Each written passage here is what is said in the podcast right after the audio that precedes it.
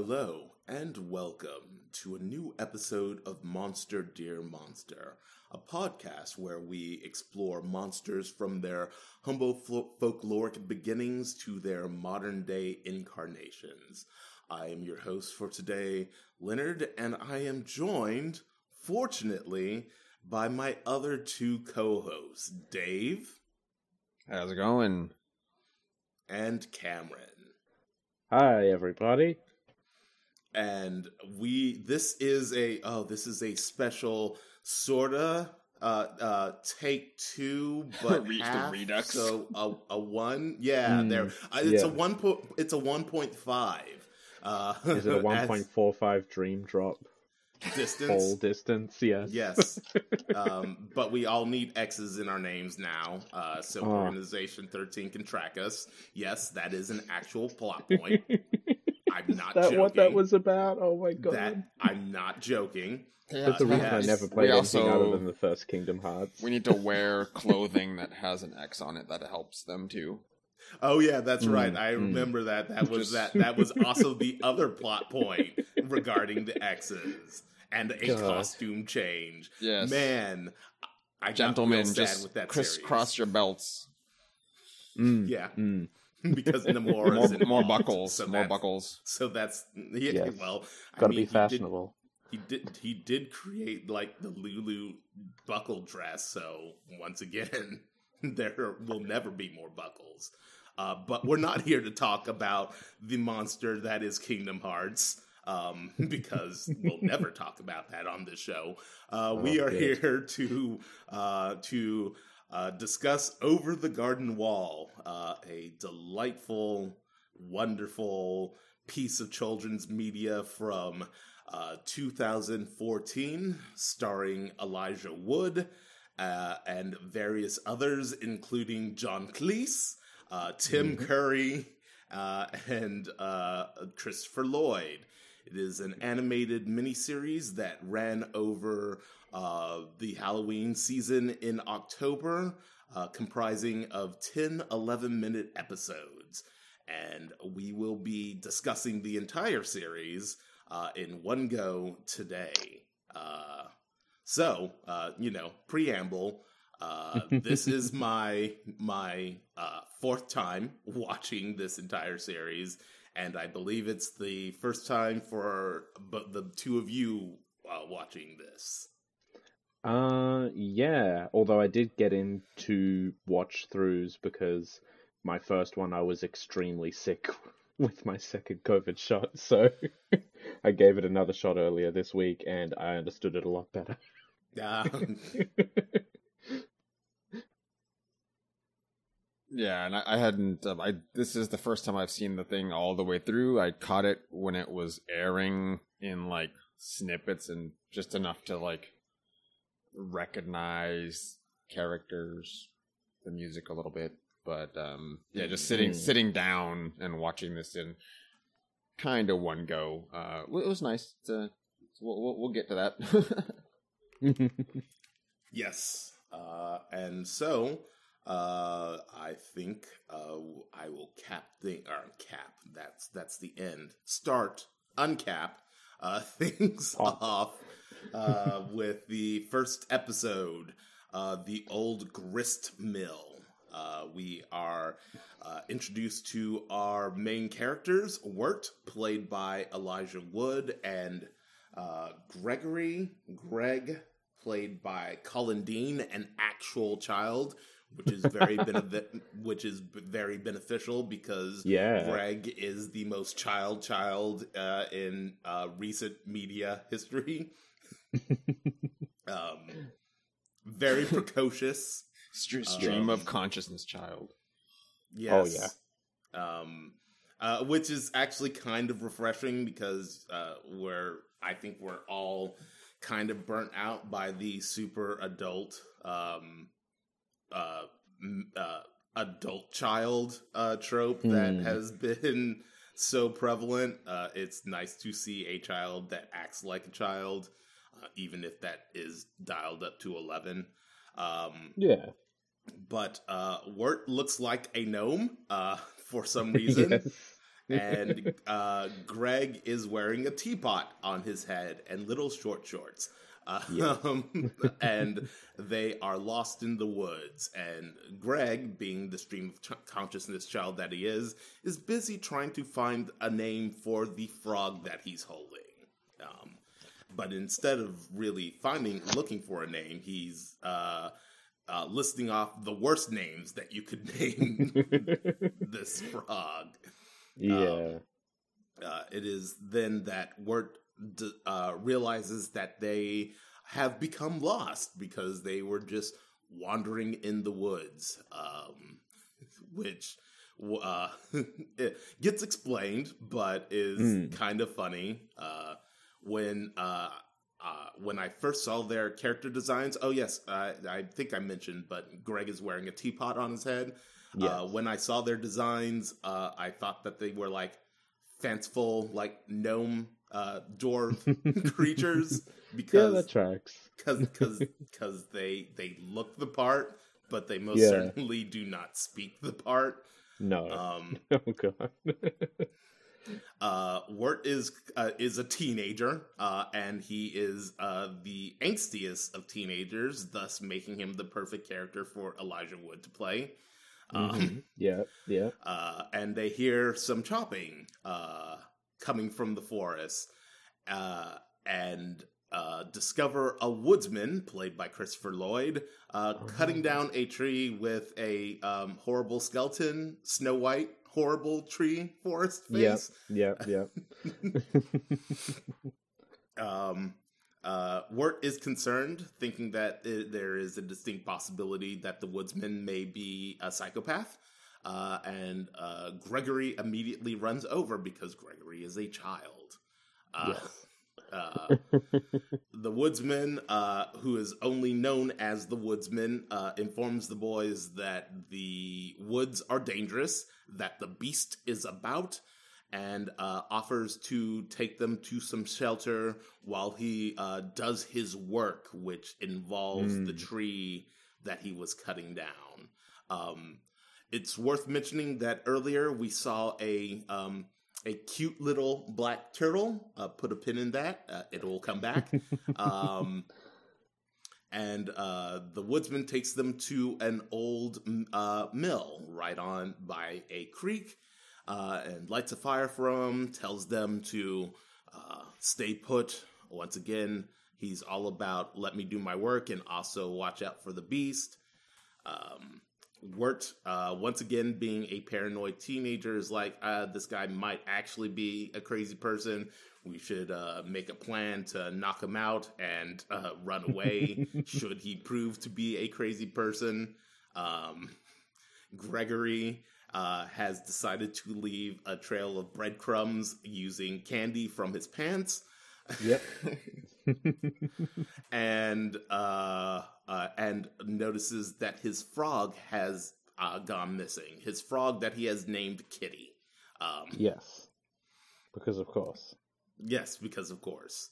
Uh, Greg leaves the house because Wirt's a bad brother, um, and looks for Kitty. Finds him.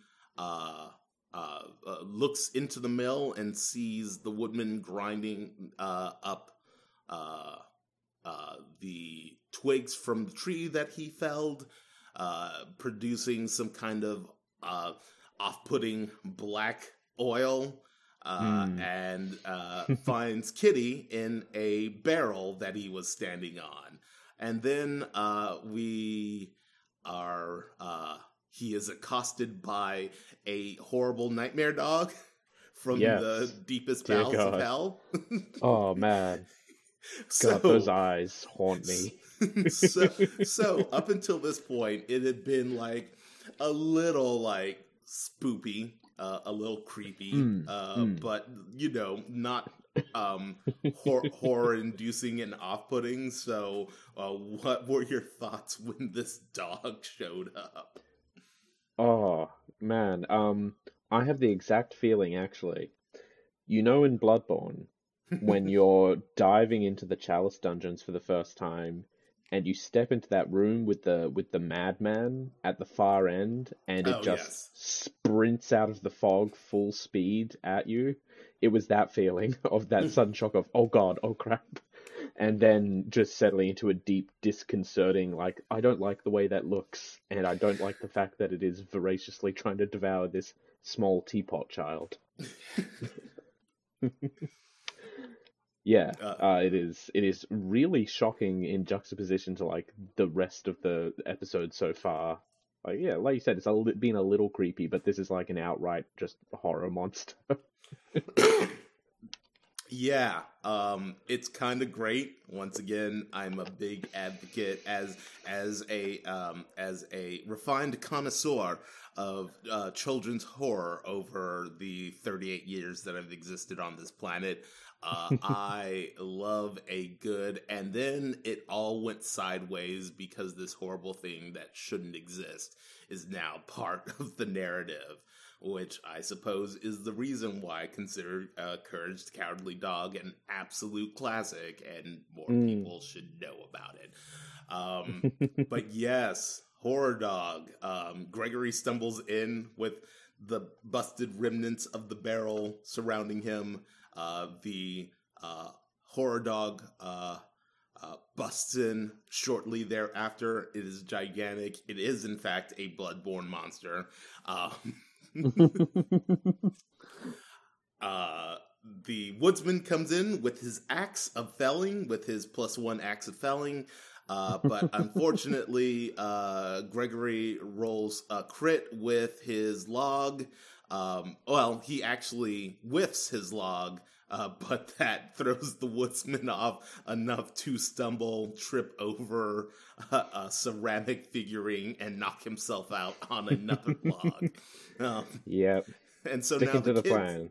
yes. So now the kids have the axe of felling, but uh, mainly Gregory, and Gregory is a child, so uh, he he proceeds to spank the monster dog's butt with the wood handle end of the of the Yeah. axe. Uh, Yeah. uh, they there's some uh, there's a melee in the mill. Uh, they discovered that the monster dog loves candy. Uh, uh, they make it to the roof. Gregory is out of candy, but Wirt has one piece on his cloak, uh, which Gregory proceeds to throw off. Uh, the monster dog jumps after it and gets caught in the water wheel. And man, I thought this was the very first time that I watched it. I was like, really? Are we really going here with this? because it looks like that dog's going to explode. But no, Mm. the dog does not explode. He just barfs up that cute little black turtle that we had seen earlier and reverts to a very normal looking dog instantaneously. Yeah, and there we are, back into whimsy immediately. Immediately, the threat is defeated, and now it's whimsy. The woodsman recovered is like, yo, kid, this is your fault. You're the older brother, and it's kind of your job to look after your younger siblings. Um, Mm. I'm very upset with you, but I will still tell you how to get out of here because despite my weird, gruff demeanor, I am not a bad person, or, am- or am I? Uh, Oh. And he he uh, he sends the kids on their way. It should be noted that before they encountered the woodsman, uh, they also briefly encountered a talking bluebird who immediately Yep. flew off as soon as she saw the man with the axe. So the first episode ends with them walking off into the distance, uh, observed by that same talking bluebird. And that's the gristmill. Mm.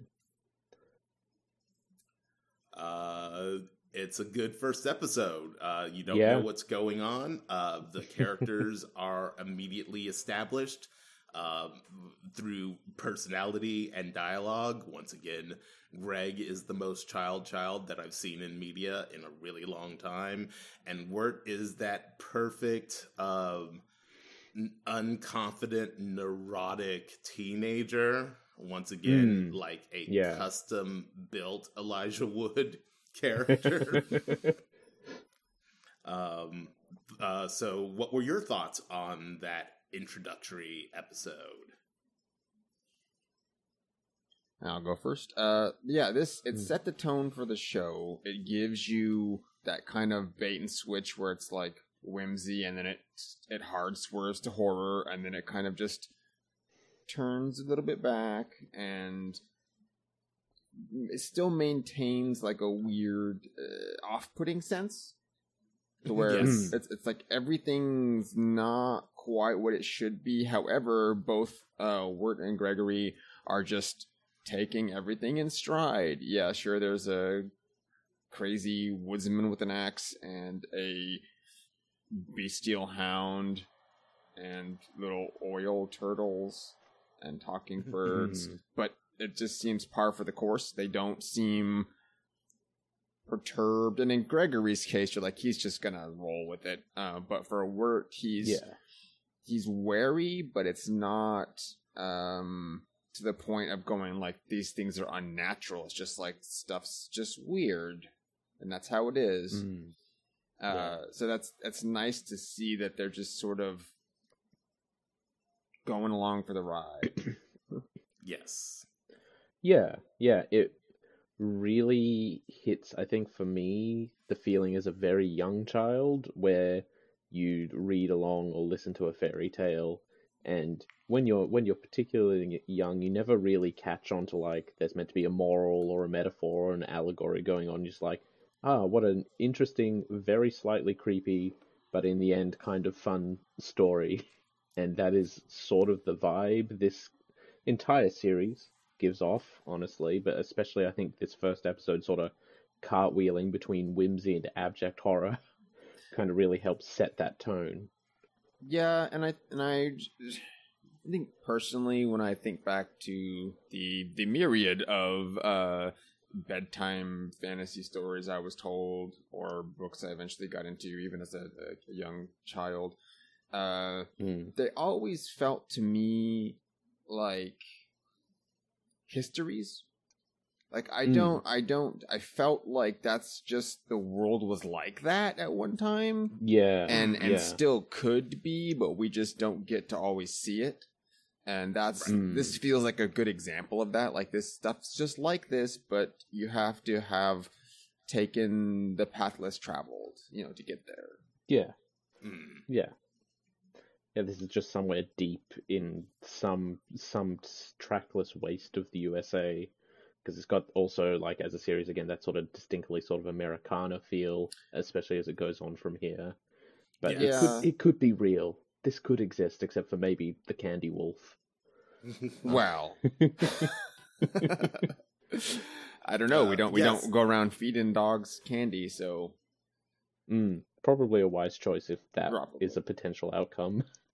yeah. Th- this this yeah, it feels a little Oz adjacent, like Mm, yeah, yeah, that's Uh, a good way to put it. it because because because it is it is uh, the it is couched uh, in Americana like a very specific time of old timey Mm. Americana.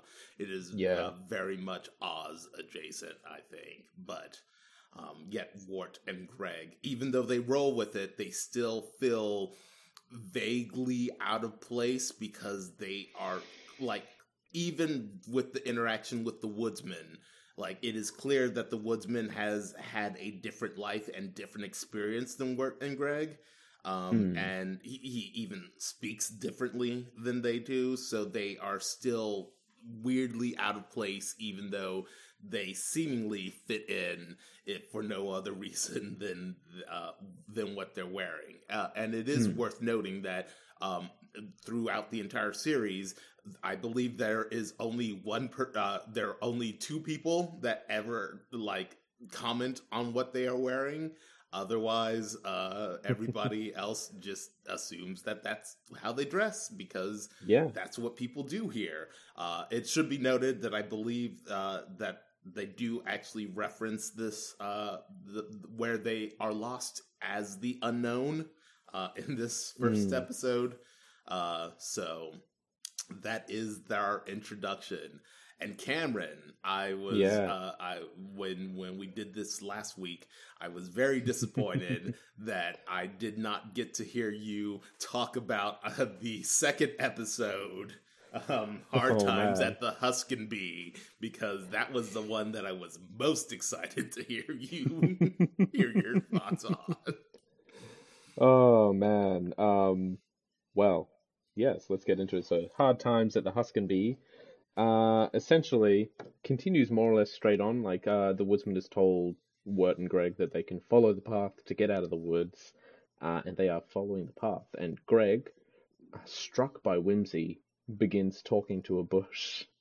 and uh to be fair, the bush I guess the bush did speak to him first, um, but it turns out deep in this sort of messy bramble is a bluebird, the very same talking bluebird, uh, who has sort of gotten trapped and wrapped up in the thorns, and uh, you know, Wirt is very, very desperate to stay on track and keep things normal, keep things cool.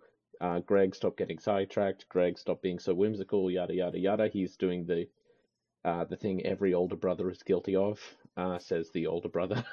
uh, but uh, you know, uh, Greg is distracted long enough for Beatrice, the talking bluebird, to be freed, and because of this, she now owes them a life debt, just like Jar Jar Binks. Nothing, nothing like Jar Jar Binks. Thank you very much. Oh. Beatrice is a is a treasure, yeah, Not- she would not- never. not trash. She would never betray the Senate. Um, God. Um, but yeah. Uh, so uh, we go on from here. They're traveling together. She's going to stick with them until she can actually help them out, like they helped her out, because you know, uh, she's one of those people's people where every relationship has to be an exchange of sorts. Uh, and they uh they come along and they finally, you know, they find a road they find uh, a, a, a sign for a town called Pottsfield, uh, and in heading towards Pottsfield, they uh, they find a lot of gourds and pumpkins and other various uh, what I assume are autumn fruits and vegetables. Yes. Uh, I've never really planted a pumpkin, and also the seasons here are reversed, so right. I can't. I can't say that I've ever planted a pumpkin either. But yeah, those are those are nor- okay, yeah, northern sort of like hemisphere fall. autumnal. Yeah, They, they they they are they they are the what you expect to tumble out of a horn of plenty. Yes, fair. That's a good description of it. And I gotta say, every vegetable in this episode looks incredible. I would eat. I would eat those pumpkins. They look really good. um, but yeah, uh, in doing so, uh, you know, Greg steps into a pumpkin and just kind of continues to wear it as a shoe, which again, very much like a, a sticky small child would. Uh, uh, Pottsfield appears to be more or less completely deserted. It is like complete ghost town level, um, which is an ironic thing to say, given that I know what the town actually is. Um, there is one resident that they meet. It's my favorite Yeah. thing. Yeah. the the sleeping turkey at the table. yes, oh my god, it's so. It's just- again weird, and it should feel super out of place, but with the with the overall atmosphere they've cultivated, it feels perfectly natural that this would be the one living creature they find in this town. Is this turkey just passed out at a dining table?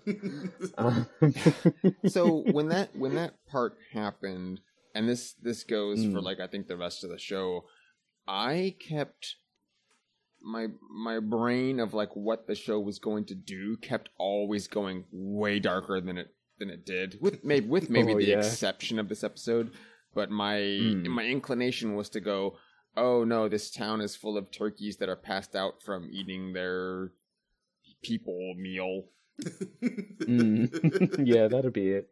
That was I did kind of flash across my mind. It's like, ah, we're doing the reverse Thanksgiving, uh, but it was not the case, fortunately. or, Although you or never I know. don't I don't know that it's fortunately Well, yeah, no, it could have happened. Maybe this is the aftermath. Oh, well, this, this- is yeah, why the town true. is the way it is. yeah. Um. Uh, but having having discovered this this lone overstuffed turkey, uh, they are about to leave town when they hear music coming from a barn, and uh, it turns out it's a it's a you know it's a it's a it's a festival. It's a harvest festival. It's a good time had by all. Um, everyone is sort of dressed up uh, in like full body Hessian wear, and they they have big pumpkins over their heads and everything, and they've got them all carved out. It's a little again hitting that sort of creepy but like whimsical childlike fantasy vibe. Uh, and no one is, is, you know, particularly hostile.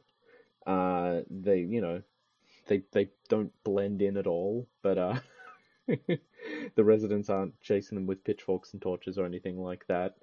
Um, one of the uh, one of the people there does mention to Wirt that it seems like it's a little early for them to be there. Um, and you know the implication appears to be that you know this is like an adults festival. Yes. don't really appear to be any kids around. Um, but uh, as they uh, as they prepare to you know make their excuses and leave, um, the enormous maypole that the uh, that the people have been dancing around turns out to also be an animate pumpkin-headed person, like a, a full life-sized circus tent made made into a man with a pumpkin the size of oh god, like a beach ball or larger for its head.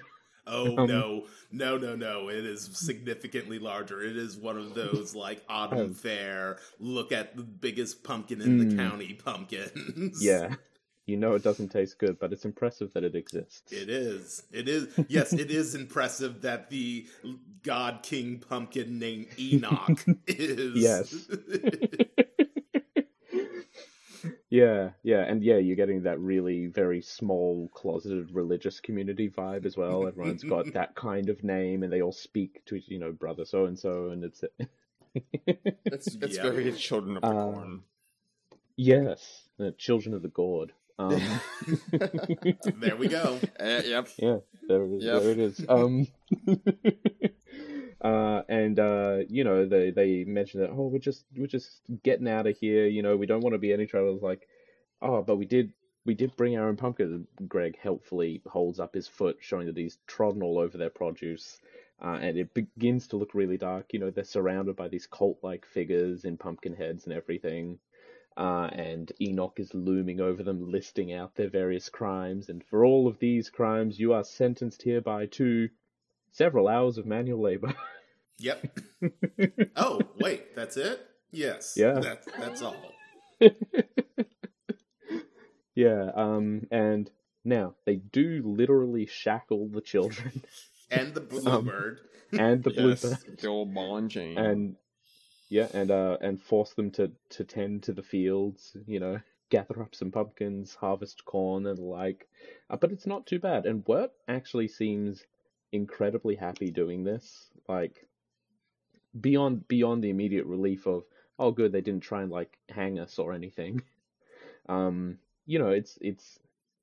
I think for him it's like a nice sense of normalcy of this feels like an appropriate level of punishment for we interrupted a private gathering and destroyed some people's stuff.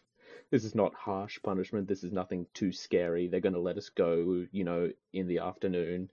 Um, and then notices that they are digging two six foot rectangular holes in the ground. and once again, the, the, the is it dark needle begins to tilt a little further towards the red zone. um, uh, and, I mean, I think it, I um, think you it's know, been tilting. I was actually afraid that when they Yeah, s- true. stepped on the gourds, they had stepped on pumpkin children. Oh god, yeah. I, you just I immediately it- just take it the wrong way every time, and and you're usually safe I mean, I- because I whatever happens is the point of the probably less than what you imagined. Yeah, yeah, exactly. I mean, they almost they almost go that route when Enoch is listing off the uh, list of crimes because the last one that he says is and murder, and where it's like murder, and he's like, oh, murder? No, no, not murder, no, no not not murder. Not murder, not today. Um, yeah, uh, and so, uh, Beatrice, the bluebird, um, sort of concocts a plan to get everyone out of their shackles while Wirt distracts the uh, the oncoming townsfolk, still in their festival garb, still with their pumpkins over their heads. Uh, and as Wirt is explaining that, you know, oh, we were digging these holes, but then there were too many rocks, and so we had to find a place to put the rocks. So we're not done yet, actually. Yada yada yada. Um, so, so that excuse is Uh, great because they're actually quite concerned with rocks in the field. Yes. Mm. yeah, yeah. It's They're a like, good, oh it's a yeah, good you, you know what? We don't want rocks in this field. Like, thank you. yeah, yeah, it's very good. Makes sense. Um, and uh, Beatrice and, and Greg just run off partway through his uh through his bluff explanation of why they're totally not done. You, you we've not done digging this hole. Absolutely not. Um, and then up from out of the two graves they have dug stand two skeletons. Yep. uh, who are promptly handed clothes and pumpkin heads and adorn themselves as such. Uh, because the final job on their, their several hours of manual labor was dig up the life of the party. And this is uh this is an entire population of farming skeletons, Yep. which is so good. Um, and one turkey and one cat. yes. uh, and you know, Wirt's you know learns lessons like sometimes people seem really menacing, but maybe they're just strange, and that's okay because if they're not if they're not like you, that doesn't mean they're automatically hostile. And he realizes that he has actually been unshackled by Beatrice, Yes. and off they go happily ever after. And um, the cat pops out of Enoch's pumpkin head. So I don't know if there is a skeleton inside there also controlling Enoch, or if it is just this cat that is a necromancer. Um, uh, it should be. I, I it think should it's be. the cat. Yes. Um, I think it should be mentioned that it we do get one last uh, very very goosebumpsy uh, Hmm. uh, moment where Enoch says, "You sure you want to go?" And where it's like, "Yes, yes, I do." And he's like, "All right." But you'll be here one day soon enough, and then just turns and slithers away. Yep. It's like, yep, there we go. That was the cap that this needed. yeah, yeah, the perfect little little twisting end note. Everyone, And yeah, everyone goes to on their merry way. Pottsfield. Yeah, everyone. Yeah. Yes. Everyone comes to Pottsfield eventually. Um, and uh, the the episode ends with Beatrice suggesting they go see Adelaide, the wise woman of the woods, because she could totally help them get home. And so we sort of set up an actual overarching goal to figure out how to get out of the woods for good. And to get to wherever home is, the nondescript place of home. Uh, which once again is very Aussie, since Dorothy's like, Hmm. I'm not trying to get to Kansas. I could say Kansas, but I'm just gonna say home after I leave the uh, after I leave Munchkin Land. yeah,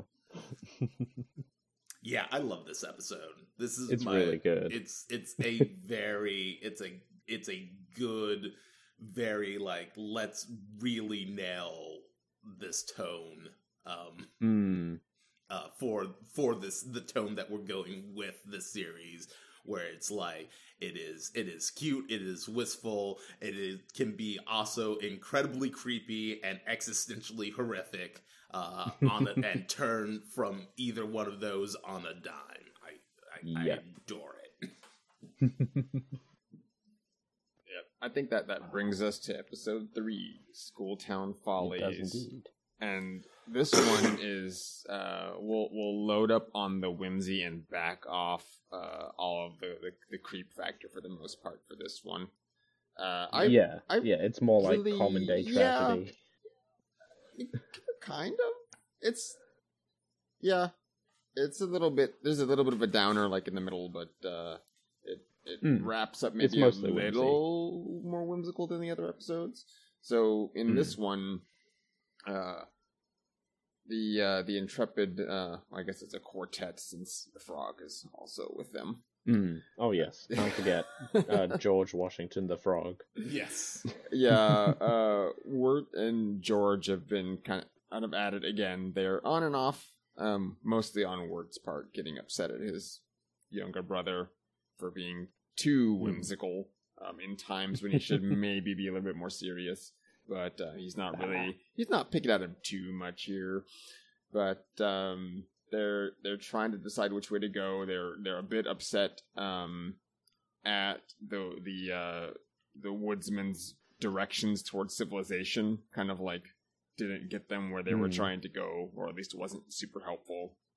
Uh, they come across a little uh, quaint um, schoolhouse uh, in in the in the middle of the, in a clearing in the forest, and uh, George is not having it. He sees it. And he's just like, "Ha, school, not going there."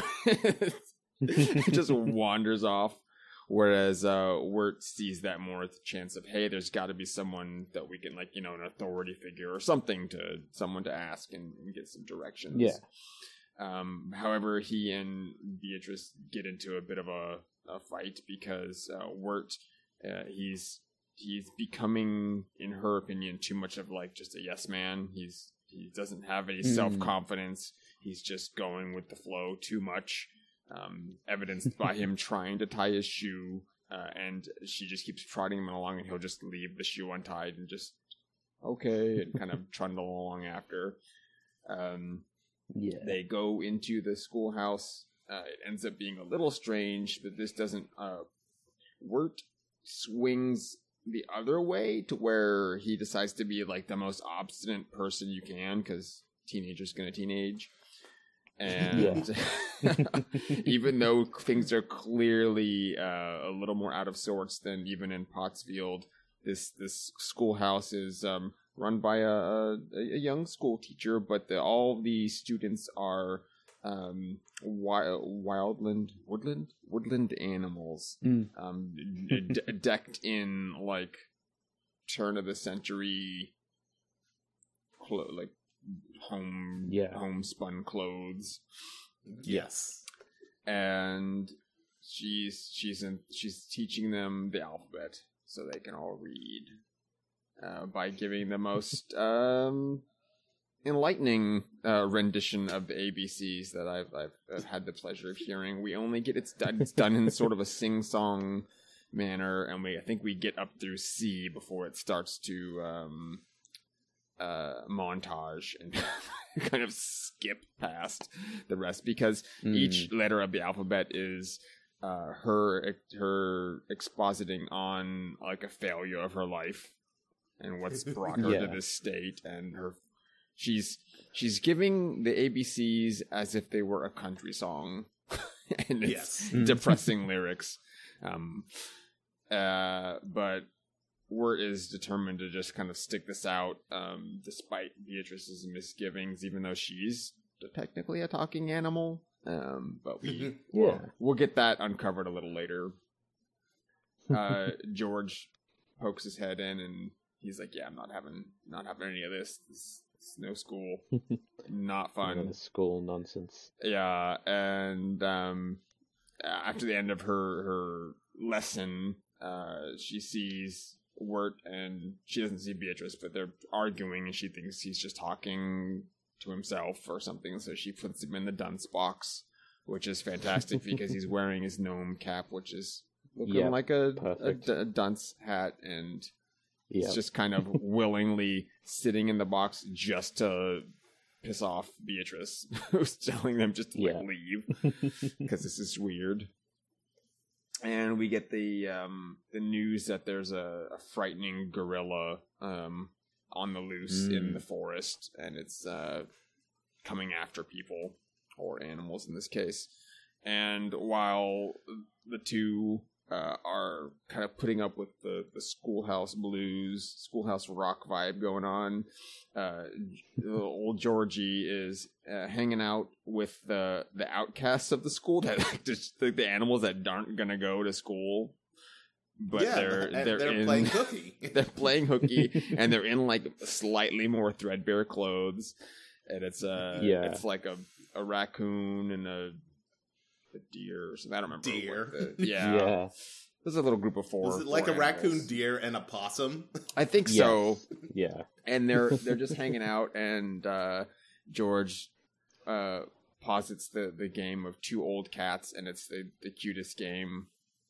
In theory, we don't see what the game's going to be. What we see what it could become, because the the the goal of the beginning of the game is to find two old cats, and George plucks one from like beneath the schoolhouse, and it's Mm. it's an old cat with like a beard. It's a like very it's old cat. old. and the raccoon pulls one out of the bushes, and it's even older. And it has a, a cane and a monocle. and it's just they're holding I him by think the that scruffs. cat's too old. Yeah, because it Yeah. just goes like. And we never get to find out what two old cats is because the gorilla makes its appearance Yes. and it is Yeah. it is as frightening as perhaps the beast uh, might be. It's very big, very gorilla, very upset, and they play ring around the tree with like a the Looney Tunes chase where they're just kind of like running in circles, and it's great because the raccoon is perched in the branch above, watching with his little tongue sticking out, holding a like a branch to whack the gorilla, but he keeps whiffing as it runs by. It's it's all very charming. Um, the I, what did, I think they do they run. I think they run into the schoolhouse They do don't- run Yeah. into the school. Yeah. yeah. because there's nowhere else to go, and then they don't want to be attacked by the gorilla. Uh, I don't remember how that gets resolved. I just know that everyone's upset and it's time for lunch. Yes. It's which, which which proceeds to make you upset, Dave. yeah yeah they have so the the eponymous schoolhouse is the larger on the inside than it is on the outside uh because it looks like it Mm. just has enough room for like the desks and the little pulpit or the lectern rather uh, and then they walk in the back and it's an entire like lunchroom sized room with Mm. tons of tables and room for all the animal children and they're they're all served delicious looking slop sloppa mashed potato and Yeah. everyone hates it and it's and it just it goes like one by one showing the animals very upset at having Yeah. to eat this like bland Ah, yeah. You know there's no butter in there. It's just water There's nothing. potato. Yeah, and they're just sad. like they don't want lunchtime.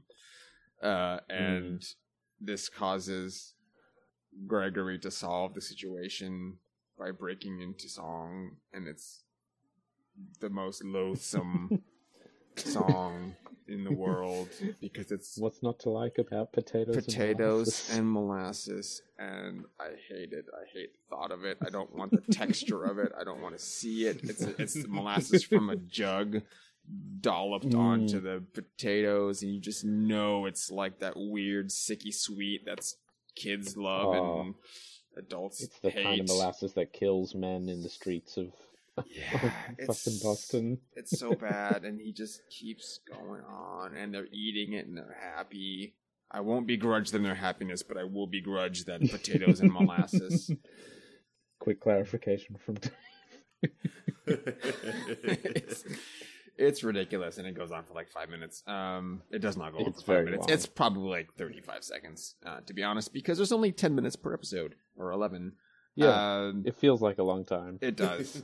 Over over long. Uh, however, the the charming part is uh, three of the animals are playing musical instruments, and there's a deer playing a clarinet, and it Mm. it's trying so hard, and you it, it's it's doing diegetic music. Um, Yeah, but the the headmistress's father bursts in onto the scene, and he's this towering old man with a broad body and a small little head and big glasses and a hat, and he's Mm. evil because he's grumpy and upset that the animals are having fun. You can't have fun at school. And why are they have musical instruments? And he rips the clarinet out, and the the deer's like. it's, it's just drooling because it was trying so hard to play. Uh, look, there's a specific embouchure you have to have, and the deer was rocking it, and it was upset Yeah, you ripped the yeah. clarinet away. Um, yeah, so he's he's like, you can't have fun. No, no fun at lunch. Just potatoes. Give me all these instruments. Yeah, and time for bed. yes. Because there's also a dormitory in this one Yes. school. yes, it goes to the large dormitory where every animal is like two to three to a bed, but there's still like it's the orphanage looking one where it's a bunch of like little Yeah. single beds that their feet face each other. It's Yes. um, it's a lot. It's great.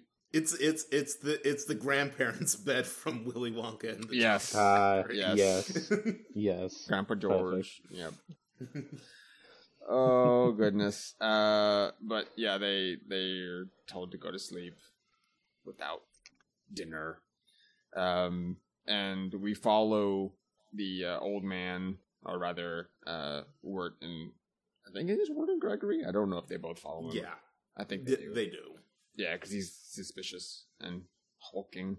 Hmm. Uh, and he he ends up kind of wandering into like the reeds and like the undergrowth, and then using the trombone as uh, a shelter because he props his large, very large, like coat that must have some sort of ribbing in it because it just stays splayed out and he's we find out he's like a wizened Yeah. little man he's very tiny with a big head instead of a Hmm. instead of a big body with a small head and he's just Yeah. c- c- crying himself to sleep because his his venture of teaching the uh the animals to giving them education isn't panning out and he's not gonna make his money back and he invested all of his funds into this and the insurance was a mistake and he he just seems like a good guy on hard and falling on hard like very bad times he's, Yeah. he's less Yeah. of a miser and more of just like mm, Hmm. putting on a face to like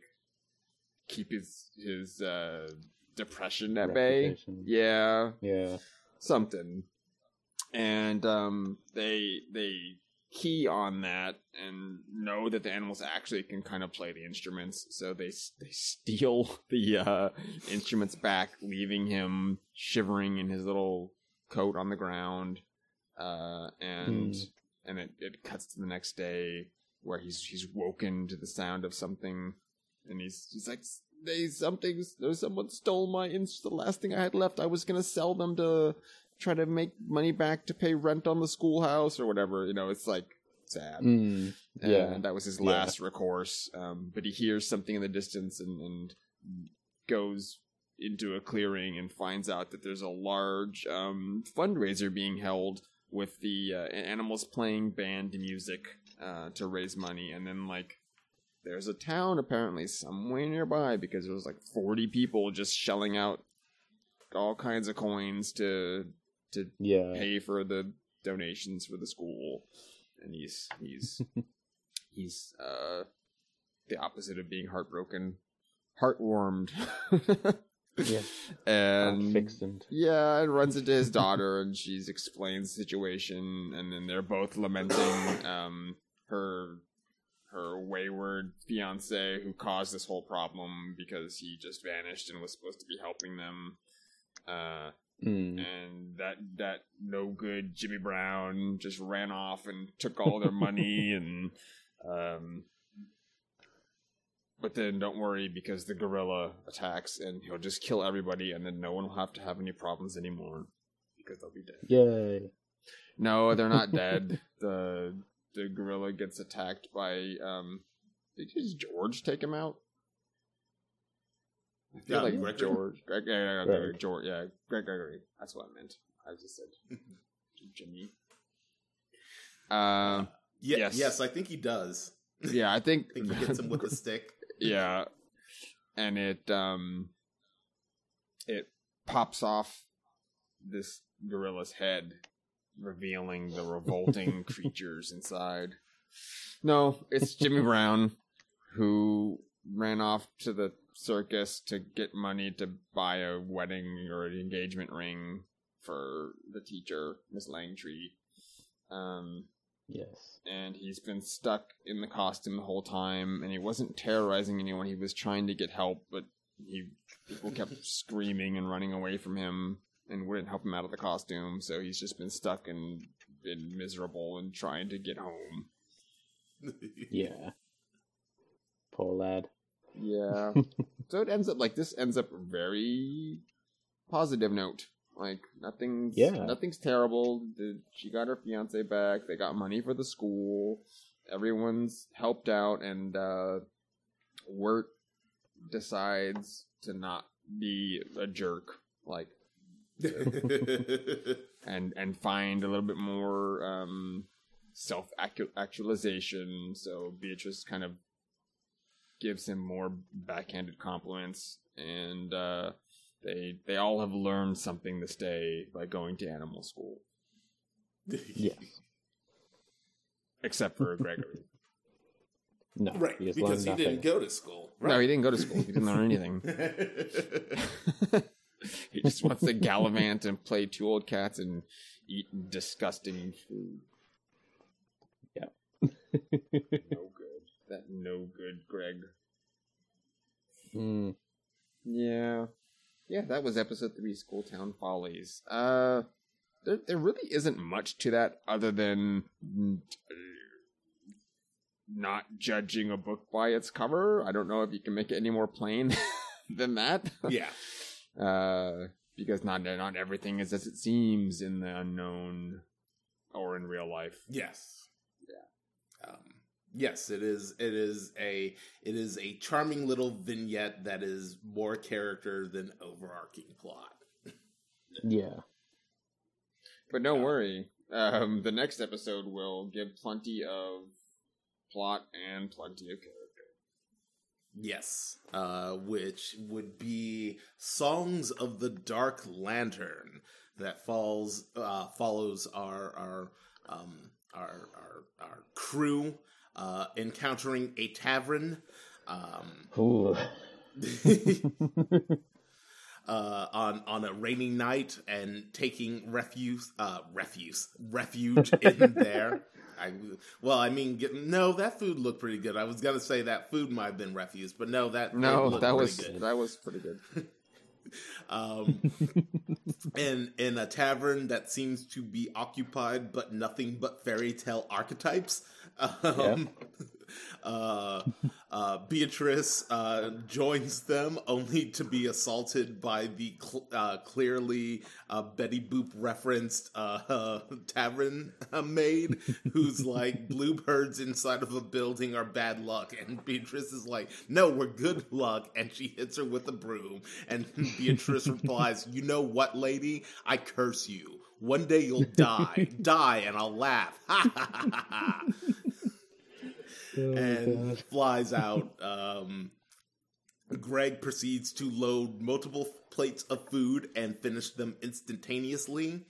Uh, Yep. And uh, Wirt is trying to get directions, but uh, all the uh, tavern patrons want to know what Wirt is. And he's like, "I'm just me." And he's like, "Well, I'm the butcher. Uh, this is the this is the master and the apprentice." Uh, and then there is one particular uh, fellow standing there that looks like Evil Universe. He's basically Wirt if he were like 30 years older Yeah. and and also Wario, uh, who who proceeds to tell him, "I'm the highwayman. I work. Oh, I. I make I make ends meet with my hands," and then proceeds to sing a song. Uh, regarding uh, his dark work of waylaying people on the roads and stealing the boots off of their feet. Um, Yep. One of my one of my favorite, uh, one of the best animated parts of this entire oh show. Oh my god. Um, the show is gorgeously animated, by the way. Mm. Uh, let Yeah, that, let yeah. there be no mistake in that. But yeah, this the the Highwayman song is weird and unpleasant and shot uh, It is. Oh, in a It is really like- fantastic way. Yes, Cameron, you were saying it is. It is physically disturbing. Like I closed my eyes the second time. He's just he's like foreshortened a lot. Um, yeah, It- something about the perspective really throws me. Mhm. I think. yeah, and it's it's like well, Wirt didn't eat anything, but had he done so, I would have been suspicious and like, did, did they slip him some acid because he's just starts to trip tripping. yeah. Uh, do feel like meanwhile, that. yes. Uh, meanwhile, in a stable next to the tavern, Beatrice is talking to a horse that simply laughs uh, like a Yep. human. Um, Mhm. so once, did Miyazaki was Miyazaki inspired to make Bloodborne based off of? Was the Old Hunters DLC based off of this horse? Yes. um, and flies into the woods uh, after she she I believe sees a light or hears some noise. Um, Mm. uh, meanwhile, Wirt still desperately trying to uh, get directions. Uh, finally, gives in to the patron's inquiry as to who he is, and does a half-hearted sing-songy, uh, really bad uh, uh, kind of explanation uh, as to what his character is, and everybody uh, they dub him the lover uh, because he mentioned that he is trying to get to Adelaide's house. Uh, which is obviously a girl, uh, a woman, a girl. Uh, the entire tavern breaks into a song um, uh, about how he needs to uh, fit himself out in order to court a lady. uh, after at the end of which he's like, "No, no, I mean, I'm I'm I'm looking for her. I'm just I don't love her. I'm just looking for her." And they're like, "Oh, you're the pilgrim then." Um, and it's like, yes, yes. Just tell us that this is the hero's journey. Um, uh, Wirt, uh, oh, there, there is the Song of the Black Lantern, uh, which is the lantern of the beast. Uh, The Hmm. beast carries the lantern, but Wirt comments, wait a minute, I only saw the woodsman carrying the lantern. Is the woodsman the beast? Um, uh, he hears, he hears, uh, Beatrice cry, uh, races out of the tavern, jumps on the horse, uh, tells the horse, horse, pretend I know how to ride you, and takes off. um, only to find the woodsman uh, felling, uh, uh, aiming his axe at another one of those horrible Snow White trees, uh, and Yep. with Beatrice uh, passed out on one of the roots. Um, the uh, woodsman is startled, and Wirt immediately says, "You are the beast. I knew you were evil." And he's like, and the woodsman's like, "What?" Uh, and uh, and uh, I believe the horse uh, uh, kicks the woodsman in the face, as horse, horses are known to do. Uh, yeah, yeah, it's knocking him out and uh, igniting the horror tree uh, uh, uh, into flames. And uh, Wirt snatches up Beatrice and races off. Uh, Beatrice awakens, and uh, uh, Wirt is like, "I saved you from the woodsman," and she was like, uh, "You no, he didn't do anything. I just accidentally flew into a tree and knocked myself out." He's like, "Oh, well, at least we have this horse now."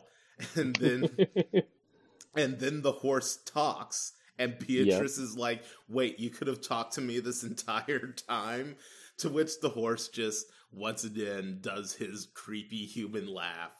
Um, and uh, the episode ends with the woodsman being accosted, and uh, the final, finally, the reveal of the beast, a horrific shadowy entity that appears to have deer ha- antlers, uh, is Mm. only seen in shadow and has uh, stark white, n- unblinking eyes.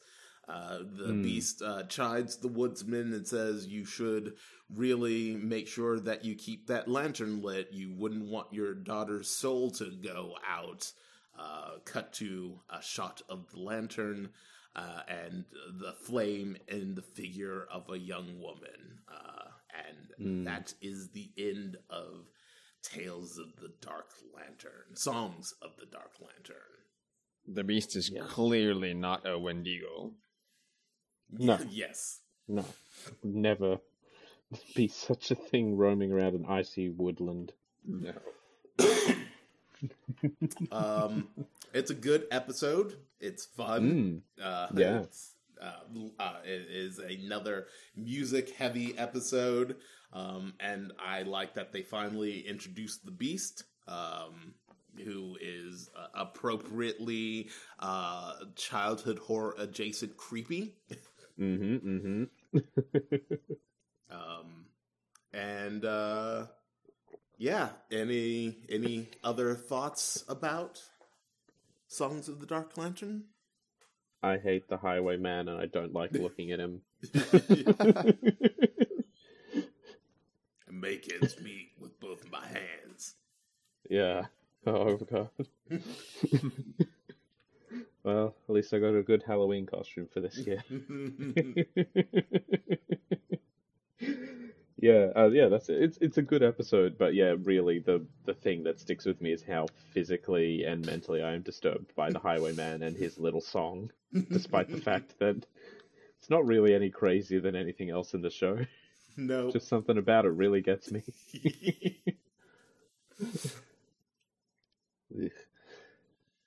Uh, and I believe that brings us to Mm. episode five, Mad Love. Yeah. Mad love. Um, yeah, so the gang gets into fraud. Um, so to, to to get to Adelaide's house, they need to take the frog ferry, and to take the frog ferry, you need money.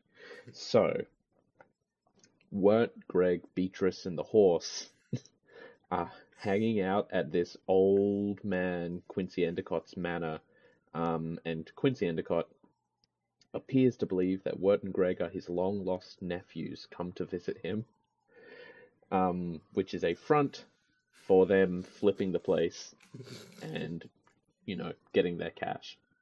They need it. They need it to ride the ferry, the frog ferry. um, essentially, they are taking advantage of an old lonely man. Um, and there is there is sort of the the the required moral griping about, you know, is this the right thing to do?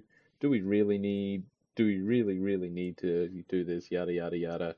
Um, but this also turns into like one of my favorite styles of old house story, which is I saw a ghost one night. And then the, the, the story continues on. You realize it's not a ghost; it's a, it's another real person, perhaps. Uh, and it turns into this little mystery. Um, but yeah, Quincy Endicott is a tea maker, I believe. He's a tea magnet. tea magnate. Beg pardon, beg pardon. Yes. um, very much in the old British royalty style of just owning a, a shit ton of tea and selling it to people because people love tea.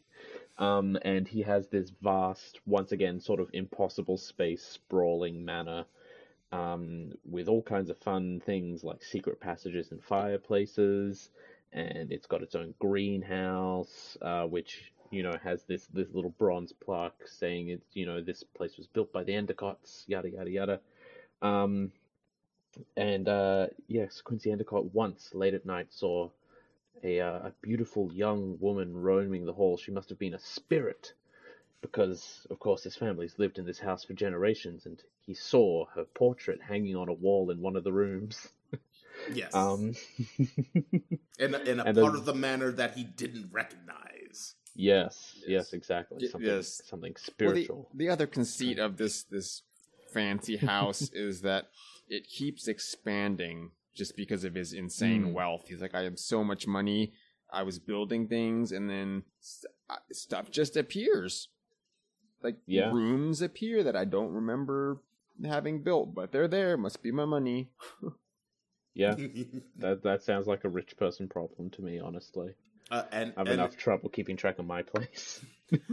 and it it is worth mentioning that uh, uh, uh, dear Unky Endicott is uh, voiced by John Cleese. So Mm. Yes, yes, yeah. Picture picture that beautiful Cleesian tone with absolutely everything he's Yes. talking about. He's he's Um, Basil Fawlty reborn. Oh, absolutely. Uh, so yeah, while um while Beatrice and Wirt are tossing the place. The horse and Greg are distracting Quincy Endicott with this sort of fool's chase for this spirit that inhabits his home. Um, we get a we get a little bonding with Wirt and Beatrice, and Beatrice reveals that she did used to be human because she used to wear clothes. Um, which you know, just a talking bluebird would be crazy. Obviously, she used to be human. Um, uh, uh, and uh, in response to this deep dark secret, Wirt reveals his own deep dark secret that there is a girl he likes somewhere back home named Sarah. And, uh, and sometimes he reads out poetry and things like that, and other terrible, deep, embarrassing things. And man, that's like a like a shot in the arm for teenage mixed nostalgia and shame. Yeah, he's like, I read poetry and also play clarinet, and I'm like, oh, Yeah. you're attacking a very specific subset of people with Yeah. with this with this character affectation. It was me. show. Yeah, thanks. it was me reading English literature and playing the violin. I also played the clarinet, so it just struck struck Nice. a tear. Ah, sweet memories. oh god. Um yeah. Uh and Oh my god. Um yeah, and this uh this sort of the the climax of this episode comes when they they finally find the room where Quincy once saw that that spirit of a woman. Uh and she just shows up again and they both scream and faint and pass out momentarily uh, because it turns out they are both real people uh, and had each thought the other a ghost inhabiting their own home because these are two incredibly wealthy tea magnates whose manners have expanded beyond their boundaries through various renovations and you know offshoots being built onto them to the point where they have crossed boundaries and become the same enormous labyrinthine home. Um, and to prove it, the greenhouse is one of the shared points and also has another plaque hidden behind the ivy showing that it belongs to this lady's family as well.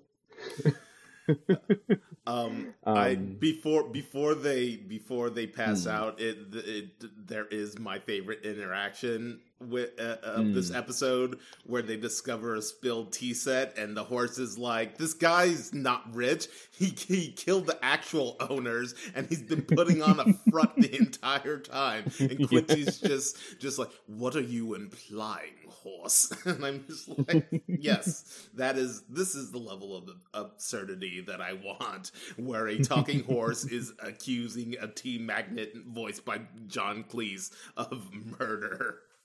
Most foul. yeah, it's uh it's really really good. Um and uh the yeah, they're they're, they're united or reunited depending how you classify their early interactions, I guess, and uh are very much happy to have met each other. you know, that that uh, that that beautiful in, incredible woman meeting that dashing handsome tea magnet. um they they seem to strike it off pretty well and agree to go into business together, uh, which you know things move a little fast in fairy tales, so that makes sense to me. Uh, and as a reward for for um for Greg's like uh, resilience and bravery in getting them to find each other finally, uh, they each reward him with one cent so that they may so that he may uh, begin building his own fortune, uh, and the yeah the mollifying element of we're, we're robbing this old guy was always the fare the fare for the ferry only costs two cents for a group, so that's all we need to find. Yes. Um, and so that you know, uh, Wirt and Beatrice are overjoyed. They've got the two cents they need without having to actually do anything morally reprehensible. They Um, they broke Fabergé eggs They did. and a Fabergé egg the don't know what size of a are worth. person. Kids don't know what those are worth. It's fine. It's a fantasy. We're gonna need those millions of dollars. He's obscenely rich. He d- he probably won't even notice, and if he does, he probably won't even care. I mean, honestly, he doesn't even now notice, that they know like, the two houses are rooms. connected. Yeah, I was gonna say the the odds of him returning to the room where the Fabergé egg was are like practically zero. Yes. um, and yeah, so they're they're really happy. They go off on their way, and um, Greg, in a fit of childish pique, immediately tosses those two cents into the closest pond, where they are sunk beyond beyond recovery, deep in the dark waters filled with koi and and treasure. and yeah, and hidden Yes, treasure such as just a mountain of pennies. Yes.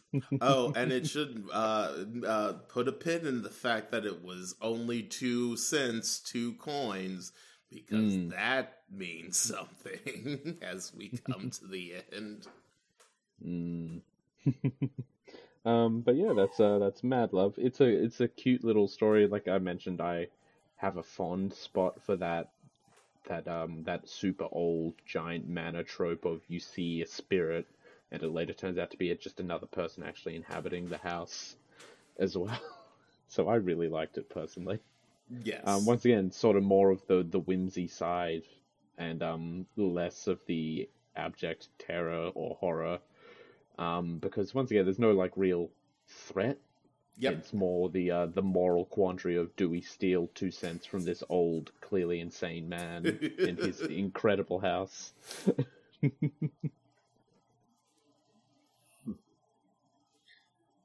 Well, that brings Yes, us to episode six somehow already. Already, Already. Already. Lullaby in Frogland. Dave? Look, we got to get aboard the the ferry, but Gregory gave away our only two cents that we would need to board it. So the the children, Frog and Burb, have to sneak aboard the Frog Ferry, and it is indeed an old style uh, steam boat looking ferry filled with posh frogs. That do Yeah. not talk. That They do, they, don't they, cry. they do not talk. Yeah, they do not talk, and they bring all their babies, and that part was sad. so there's, uh, it, you know, there has like there's like a little um, uh, six piece band that is on a little band stage, and uh, they're all just the the frogs just kind of having little croaky conversations as they drift down the river pleasantly, um, getting to their destination, uh, and they they the the lads feel a little out of place because uh, Greg's frog, um, I think he's now President Washington. Um, Yeah, Mm. yeah. yes, this is where he becomes President Washington. yes, is is stark naked and is quite embarrassed to be with all these froggy folk. Um, he now is bipedal and just naked, Mm. and he's also the size of them. He's like larger yes. than, than he was before. Maybe just has long legs. I don't know. Uh, they're, Yeah. they're they're children sized. All these frogs, Yeah, which makes them quite big. Uh, yeah, oh, and, yeah. and they're just kind of trying to pass the time, but um, we never find out either it's because they didn't pay the fare or that uh, George Washington is stark naked. Um, the two uh, Bobby Frogs on on the the ferry are um, leading them a merry chase, trying to arrest the the group and we just get it's very very whimsy. This just gets injected full of it again, to the Yeah. point where they're kind of Scooby Doo running around the the ferry. uh, Yes. uh, they run past a water wheel, and then the frogs run past, and the water wheel comes out of the water, and it like has the kids on it. It's it's very cute. Um, yeah. They they run into. I like that everyone salutes the captain. Yes, yes. Everyone Yeah. has to. s- Well, Gregory stops to salute the captain. They keep running, and then the uh, the, the the the cop frogs stop and salute the captain. Um, it's good. the The kids hide in a, a supply closet and assemble a costume to where they're they're uh, George Washington is the head with a little hat on, and he's wearing a big cloak with everyone standing on everyone's shoulder to to become tall enough to be a, an adult. Yep. Um, it's it's very cute, and Gregory jams a drum on his head and cuts little eye holes, and he's just wa- wandering around as a drum. And they, they decide to Yeah. try to like hide by joining the band. And he just keeps insisting that Wirt hit him. He's like, "Bang me, bang my drum head." and also like it hurts him, so he's getting hit by the little mallet. He's like, ow, ow, ow. it's it's it's very cute. Um, they're they they join the band and they're doing a big show with the conductor in the audience, and everyone's happy. And uh, I think he changes. Maybe he's John Adams now. He keeps getting his name changed to other presidents but um, he starts singing in this most gorgeous voice that we recognize from the intro of the show that played once upon a time and and and, and sings a wonderful cute song and all the frogs enjoy it um, but in the in the swinging commotion of Wirt, trying to like smack the drum but not being able to see uh, out of the coat, he knocks the bassoonist over the board, Yeah. and everything stops. Like it's like the record scratch. Like something's wrong. They just really love the bassoon, apparently, because they're not upset at anything else or that the disguise was compromised, but that the bassoonist is gone. And um, Beatrice is like, just pick up the pick up the bassoon, just play it. Because I, I know you can. He's like, I play the clarinet, not the bassoon. The embouchure is completely different, and he just just play it. He's like, Um, the- on the, the- low register, it still works. the frog anger is is is coupled with my favorite visual of them all looking up into the sky and screaming with their tongues flailing in Yes. the air. All of Yeah. these very well dressed, refined looking frogs just yeah, they're very perturbed by the bassoonist missing. But um, as soon as he begins to play, they calm down and then uh, are entranced and ensorcelled by the dulcet tones of uh, President Wilson, Woodrow Wilson, singing his song. Uh, it's it's very it's very good. Uh, they they eventually reach um, a, a ferry landing and disembark en masse, only to sleep in the mud. It's I don't like that part.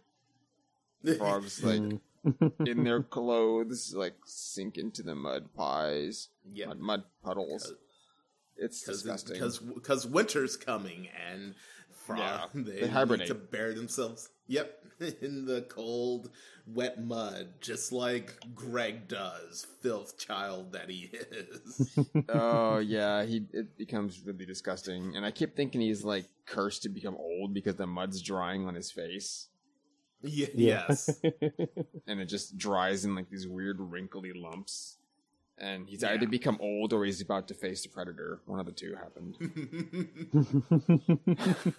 he's hiding from the, the heat signature seeking eyes of the beast. That would have been actually Mm. cool. I would have liked that to happen.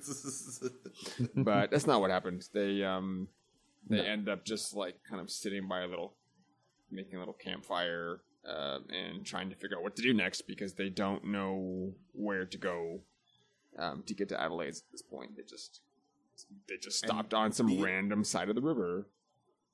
and Beatrice has been a little odd this entire time as well. Yeah, she's been kind of standoffish and aloof.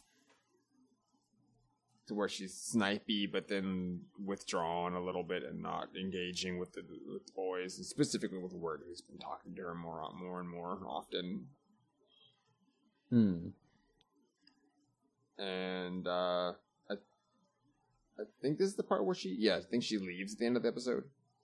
While they're Uh, sleeping. uh, uh, uh, yeah, the, it's actually actually this part is the the uh, because she does uh, just go to Adelaide and they find her, uh, which uh, like this episode is is feels like a two parter, but in one episode. But no, Adelaide she uh, she goes to Adelaide, uh, who reveals her that she isn't a kind uh, uh, uh, Glinda the Good Witch uh, uh, character, but is in fact a witch that lives in a lovely field that wants child slaves.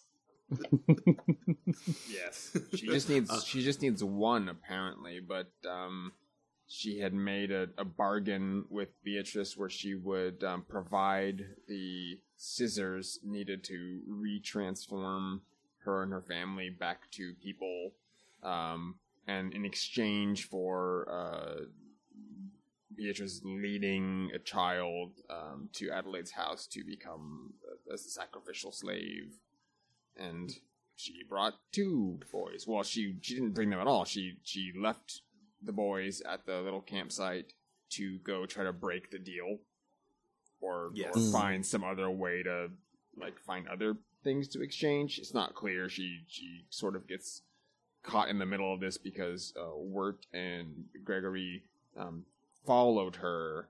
They, they somehow tracked her enough to to get to the house, and in the middle of the con- like they don't hear that Beatrice is um, trying to like not bring them because technically she right. didn't bring them here. Uh, right. Hmm. But Wirt, you know, he he gets his butthurt feelings and feels betrayed. Um, they burst in to confront both Beatrice uh, in her betrayal and then Adelaide in her being spookiness, um, but are hmm. immediately cocooned by the massive uh, thread trap that um, Adelaide has created. This web uh, of colored threads in her home. I uh, so I, I love that at the uh, the back of Adelaide shawl, shawl uh, is is a Black Widow hourglass, um, mm. and that she uh, does cat's cradle, um, thus just surprise, I'm a spider, uh, and also more more importantly, is also voiced by John Cleese, which is fantastic. Really? Yes. oh wow, that's cool.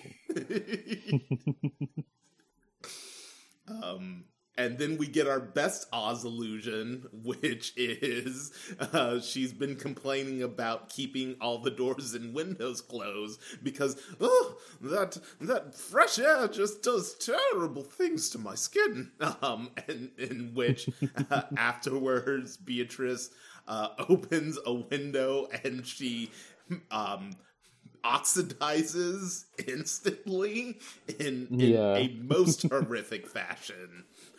Mm. Yeah, it's the I'm melting, yeah. I'm melting, but not having any time to say that because it's it's instantaneous. She just her skin sloughs off and she dies. Mm. And also produces yeah. like acrid black smoke too. yeah, and it, it it's like if the outside night air is that poisonous, you would have taken some other steps uh, rather than just having regular windows and door. I, I feel if you knew that was a fatal weakness that would murder you instantly. No, no, you forget, Dave. I'm such a frail old woman that just needs yeah. a child slave. Yeah, maybe. I mean, she really can't motor around all that well, so that's why she's just kind hmm. of sits in her bed. Yep. Her yeah. we- weaving her web of lies. but um, in um, the in the big uh, because she turns into a cloud of noxious poison grossness. Um, the, the, the boys um, make a, make an escape in the middle of it, um, unbeknownst to Beatrice, who's trying to like talk them, or, you know, explain the situation, even though they got captured. But um, right. in in murdering um, Adelaide, accidentally, uh, she loses track of the boys and and is kind of left to be searching for them. Yes, and that's what splits the party up.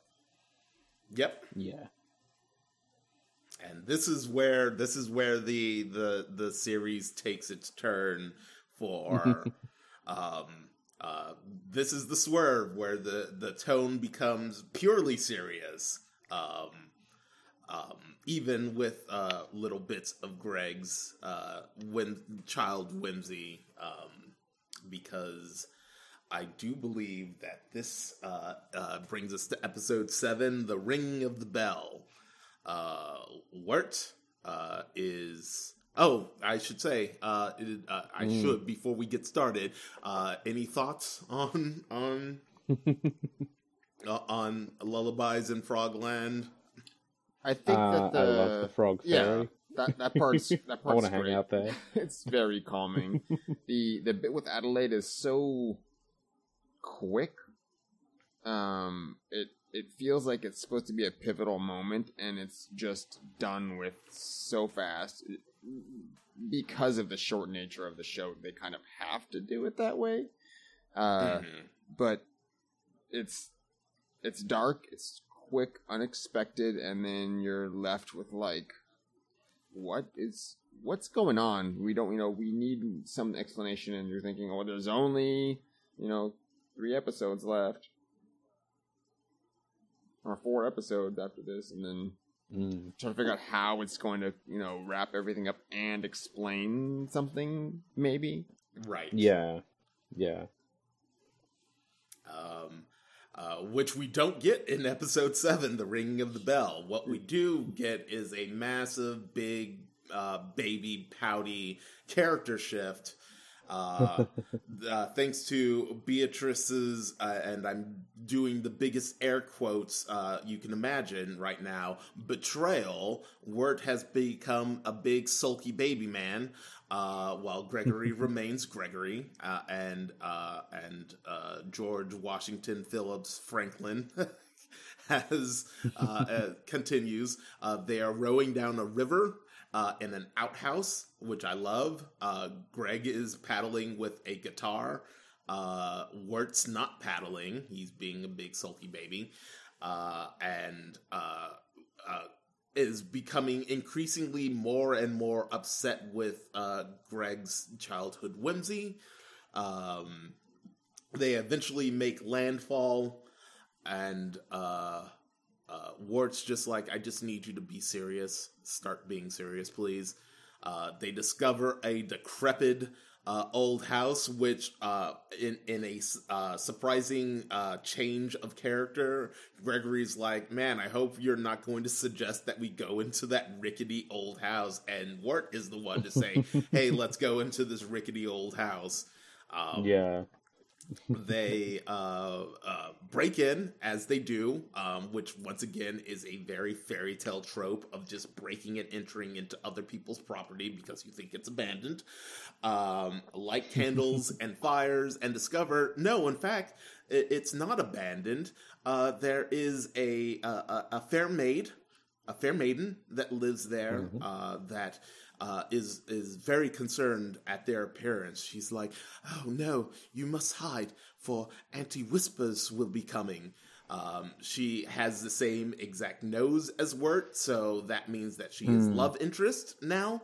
Um, yep. Yep. and uh, then we are um, we are she's like I, she's like i stay here with auntie whispers because uh, because uh, for for the safety and there she's being incredibly vague. Uh, she implies that something sinister happens uh, but she's not uh, attributing it to anyone. She just says that oh I, I i've i've been i sometimes i'm bad and do bad things and auntie whispers uh, keeps me safe and protects me. Uh, then we are introduced to auntie whispers uh, my favorite thing in this entire entire entire series and she uh, she kind of looks like the americana version of the witch from spirited away Yes. Exactly. um, and and and more importantly, is voiced by Tim Curry. yep. Lorna, Lorna, Lorna, very raspy. Lorna, you, you're you're not you're not hiding any any children here. There are other children. Don't lie to me, girl. The the ring of the bell compels you. And she pulls out a, a bell and rings it, and Lorna's eyes flash. She says, "The children are in the basket." Uh, she's like, "Oh, oh, I see. You mean the turtles? Because Auntie Whisper loves the loves eating the uh, turtles that apparently turn you into monsters, uh, which probably explains her appearance quite a bit. I just Yeah, I need yeah. to know what everybody thinks about Auntie Whispers because she is my favorite thing Oh. ever. She's pretty great. She feels. I think you hit it on the head. uh, She feels distinctly Miyazaki yes. Esque. um, like you said, like Spirited Away Witch with a little bit of um Howl's Moving Castle. Um, the the the fat the fat witch from that Oh, as yes. The well. Witch of the yes. Waste. Yeah. Yes. Yes, yeah.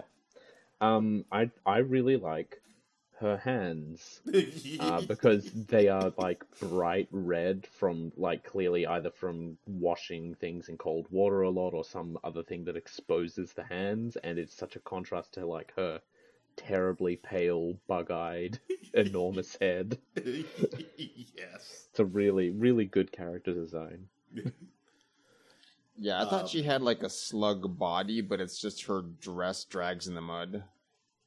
Yes. And, she's and like, she "Oh." moves like in a weird pace. Yes. Yeah. Like she hobbles. Hob- Yeah. yeah. hobbles. Mm. Um, yeah, she's great. She has a, she's missing a bunch of teeth, and all of her other teeth are just black. Uh, once again, because she apparently loves consuming these black tar uh, turtles. Um, yeah. uh, she's like, "Well, girl, I- I'm going to go to sleep. You need to sweep. Uh, the ringing of the bell compels you." It's like, "Oh, okay. Ew, weird, weird, Yeah. weird servitude uh, nonsense going on here." Um, and uh, she she also uh, tells her, "And put out that fire, for I did not ask you to light it." Um, which is great. It's a great line. I love that delivery. And she goes upstairs and goes to sleep. And uh, Wirt and Greg pop out of the and and George Washington uh, pop out of the uh, turtle basket. And Wirt's like, so what? You're like her slave, and uh, you have to keep sweeping until it's done. And Lorna's like, yep, that pretty much. She's, he's like, that's horrible. He's like, no, Auntie Whispers takes care of me and, uh, uh, you know, protects me when when I'm bad, when when I do something evil, um, which uh, completely Teflon's off of Wirt. Um, and he's like, "Hey, you know what? Maybe um, if uh, I help you clean, uh, you'll be done sooner, and we could, you know, run away and escape." And she's like, "Sure, I would like that." And so they do. Uh, Greg, being a child uh, who uh, follows the frog up the stairs, being as loud as possible, uh, Yeah. gets upstairs uh, and obviously uh, wakes up Auntie Whispers, who comes downstairs uh, screaming and saying, "You will be devoured. You, you this this was a mistake coming here." Uh, they lock themselves in a side room that Lorna had come out of. Um, and then we get the twist of the episode. Surprise! Auntie Whispers is not the monster. Lorna is in fact po- possessed by an evil spirit that turns her into a horrific skeletal demon that eats uh, that eats the bones of other people. Uh, Yep. Well, I, I think she eats the people and then counts the bones. Oh yes, yes, right. Because she is actually featured in the little vignette in the opening episode song. So yes, she does eat eat the flesh and organs and save the bones for counting. Um, Wirt does a really fantastic action roll out a window, like Leon S. Kennedy with Greg. even, even even Gregory calls it out. He's like, "Let's do this plan." It's like, "No, your plan's better." Uh, uh, Lorna now flying, and once again, she's it, it's really legitimately like a, a horrific, like monster, ghoulish, like wraith design. It's probably the Uh, scariest is. thing in the show. yeah, Mm. it, it, it yes. Um, is flying after them. Uh, they get uh, stuck in a bog, and uh, we then discover that uh, Gregory's frog has swallowed the bell. And he starts shaking his frog, whose belly lights up. And uh, Greg uh, tells her uh, to turn into a giant tiger. Uh, Wirt smartly grabs the frog away from her uh, and rings it and says, I want you to leave her alone. I want you to stop making her do bad things uh, and go away forever, uh, which seems like literally the most logical thing anyone could have ever commanded the evil spirit to do. Um, once, and I really do think that this is this this this wish right here is set up for the very end of the series. Uh, but yes, the evil spirit complies, uh, leaves her, and explodes in a uh, as a horrible ghost skull. Um, mm-hmm, mm-hmm. uh, Lorna uh, is saved and freed. Auntie Whispers comes and says, "Oh, I guess you won't need me anymore." Now that you, I'm now that I can't keep you as as an indentured servant, and Lorna's like, "No, Auntie Whispers, I actually, I actually do love you. Thank you for everything that you've done for me. You've always tried to protect me. I'll never leave you." Um, mm. And uh, that is the end of the episode, right? Actually, she says, yep. now that I don't have the bell, and then Gregory helpfully lets her know that she can have it back once the president has pooped it out. Yes, that's right. yeah. Oh, and uh, I believe the episode is is uh, oh, and we get a, another great revelation where, uh, as they go to leave, uh, Auntie Whisper says, uh, "And avoid my evil sister Adelaide, who lives in the field." and it's like, oh, Whoops, wow, uh, well, yeah, she's dead. yeah, yeah, yeah. Uh, and uh, the boy, the boys leave uh, Wirt slowly losing hope as the beast uh, watches them from the shadows. And that is the mm. ringing of the bell. Um, it is the most spoopy episode because, man, uh, Ghost Ghost Lorna is is really goddamn horrific. yes. Oh my god. So good though. Um, it's a fun little twist on the. Of course, you think that the old ugly woman is going to be evil, uh, but no. In fact, it is, uh, and you know, it it only works because everybody's being so vague about like the the threat. Um, but still, mm. it is. Uh, it does feel very fairy tale in that. Um, like there's a looming dread over the proceedings, uh, but you don't. But the twist is that you don't know where it actually comes from. Um, yeah, yeah, yeah. It's a good. It's a good one. Um, mm-hmm. Mm-hmm. And uh, I guess that uh, I guess that brings us to Babes in the Woods, Cameron. It does indeed, Babes in the Woods. Uh, yeah. So what uh, Greg, and El Presidente uh, are continuing along their journey, uh, sailing down a lake. Uh, and we've heard mention of the beast being like a singer previously, but it's never been really super obvious until this point where we can just hear this this sort of baritone voice ululating through the woods uh, as they sail along, sort of very upbeat but at the same time, obviously, kind of disturbing to hear. Um, we're sort of drawing to the close of this story now, and um, the beast is drawing nearer and nearer with every episode. Uh, Greg is pretty hopeful about you know them making their way home pretty soon, while Wirt himself has basically given up at this point because the woods appear to go on forever and uh, everything everywhere they go, it never gets them any closer to getting out. And Beatrice betrayed them, and you know Lorna turned out to be a horrible monster. you know, it's it's been rough for him. Um, so he's he's struggling with um struggling with optimism. uh, and they reach land. You know, take a break, sit under a tree, uh, grab some shelter, have a bit of a nap. You'll be a okay uh, and Greg has a most wonderful dream.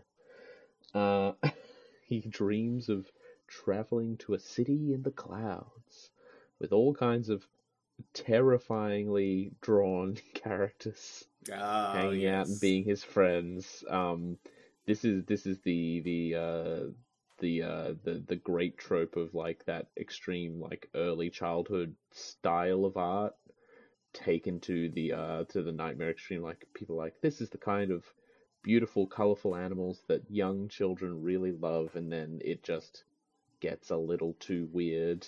And I, for one, personally find it quite disturbing.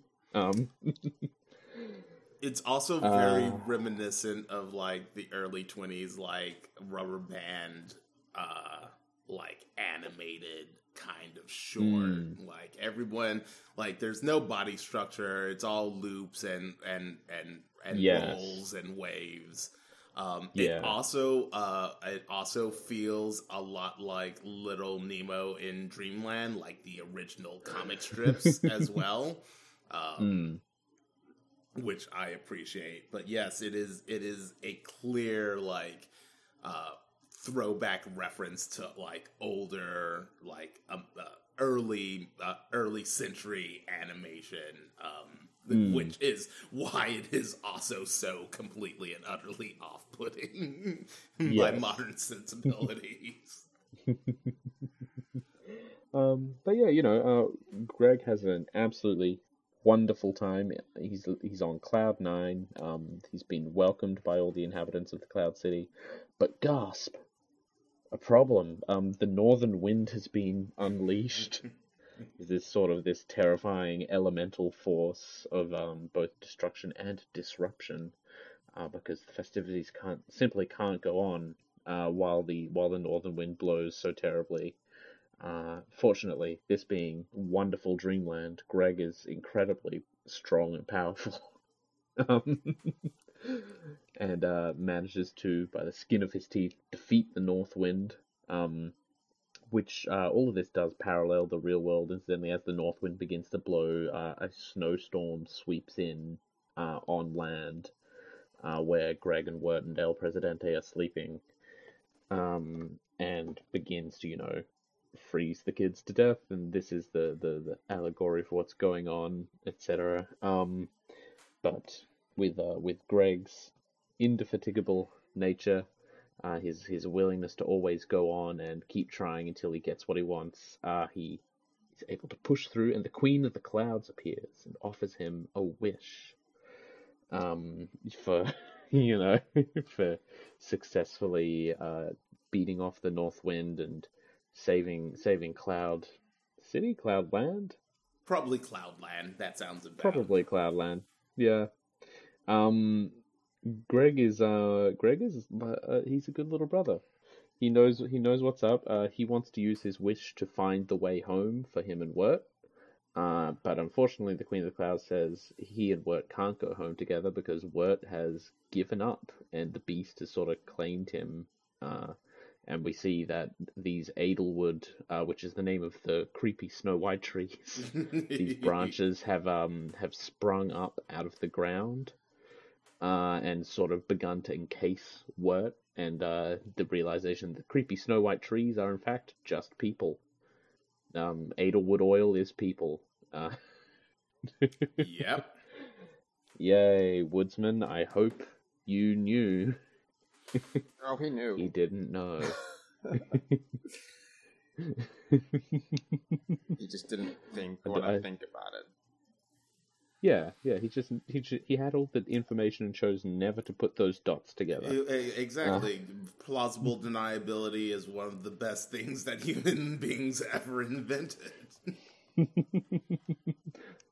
fair enough, fair enough. Um, so Greg, being the, a supremely loving and kind young man, uh, instead uses his wish to uh, essentially swap places with Wirt uh, and rescue Wirt from the terrible fate of turning into an Edelwood tree. Uh, and so off he goes hand in hand with the beast as the beast's new prize, uh, and Wirt awakens uh, just moments after and sees the beast leading Greg off into the woods. Ah, into the woods. Um, and uh, he attempts to follow after, and uh, you know it's it's very cold. It's suddenly winter, but it's not been winter quite long enough. The lake is not fully frozen over, and Wirt goes right through the ice. Uh, and uh, look, I'm an Australian. I don't know a lot about ice and water, but I know it's probably not a good thing to fall in. no, you're usually that's kind of it. Yeah. yeah, You usually Yeah. die. I figured as much. Um, uh, very fortunately, the, the very last moment of the episode is a is a, a fishing net sweeping in uh, to scoop uh, Dear Wirt up, and uh, the the stakes are set. You know, this is what is at risk. Yes. Is uh, Greg has given himself up for Wirt. Uh, obviously, Wirt can't let that happen. Um, and uh, the beast is literally right here, right now. Uh, it's on. yes. This leads us into uh, the second last episode.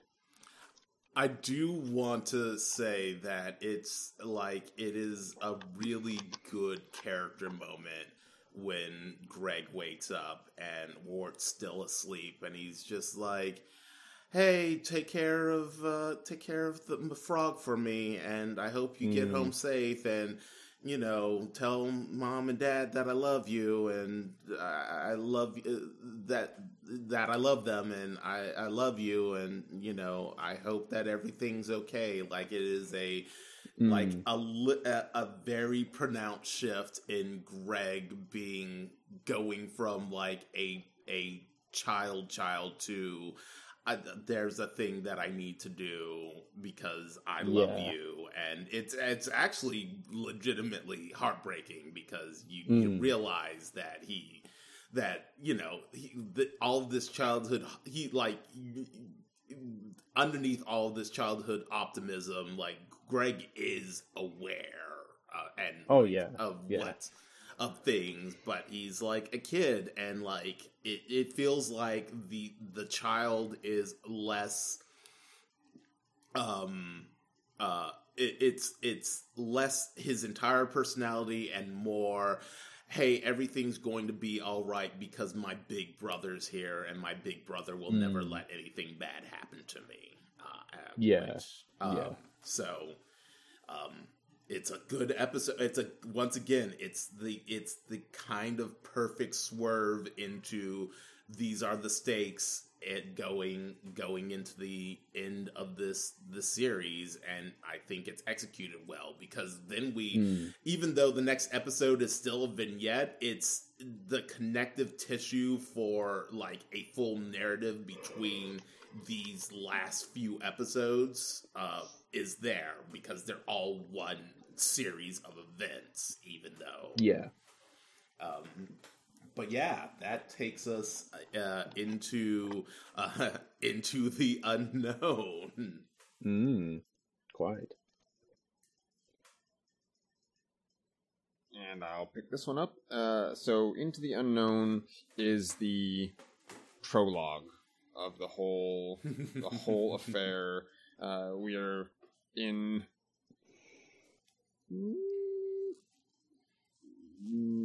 early '90s territory, somewhere in I- that Late like, eighties, early yeah, 90s. it's it's Yeah. that nebulous time.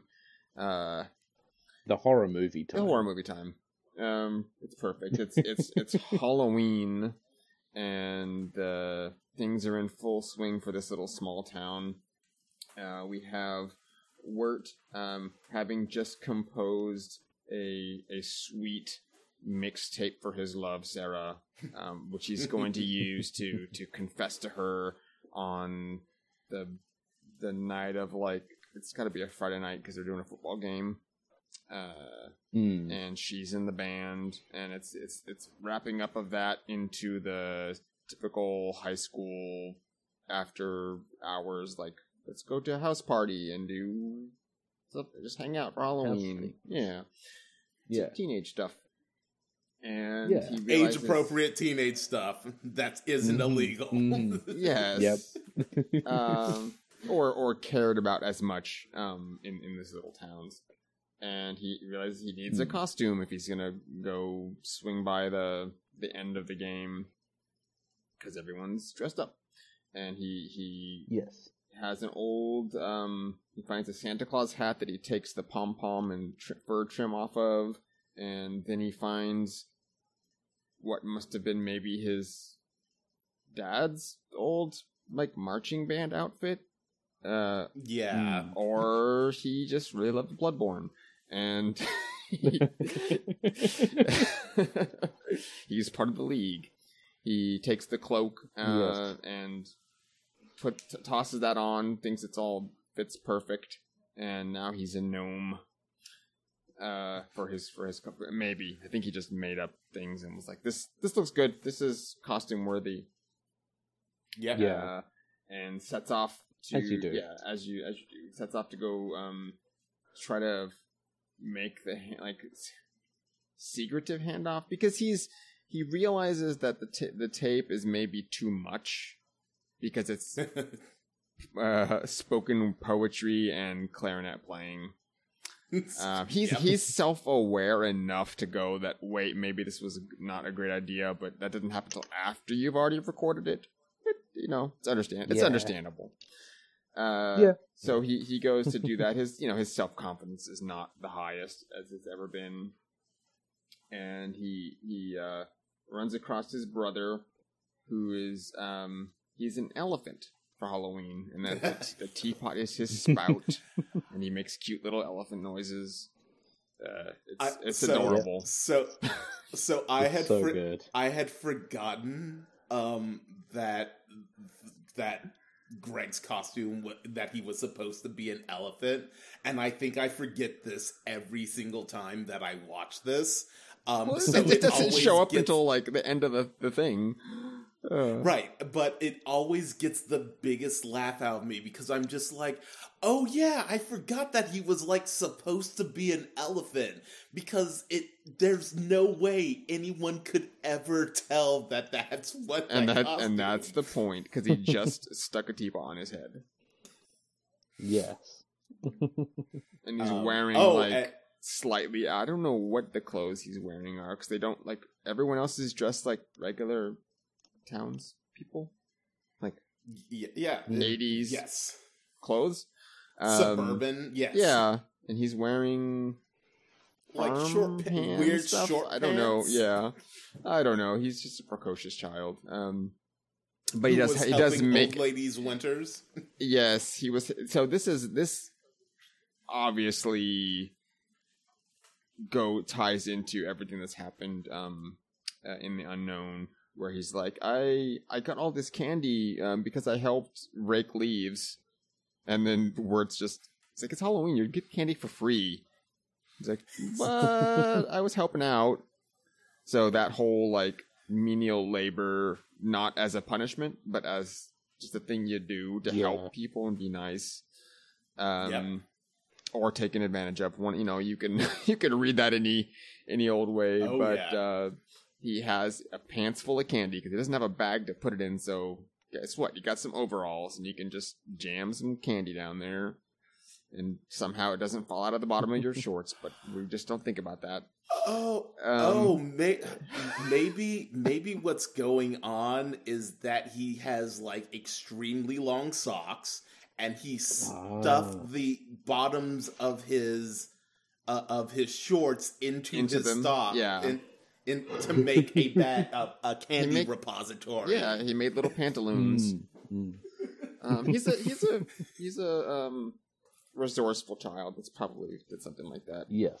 Uh, anyway, he decides to tag along because he um, catches wind of Wirt's plan to go give the mixtape to Sarah because Wirt's.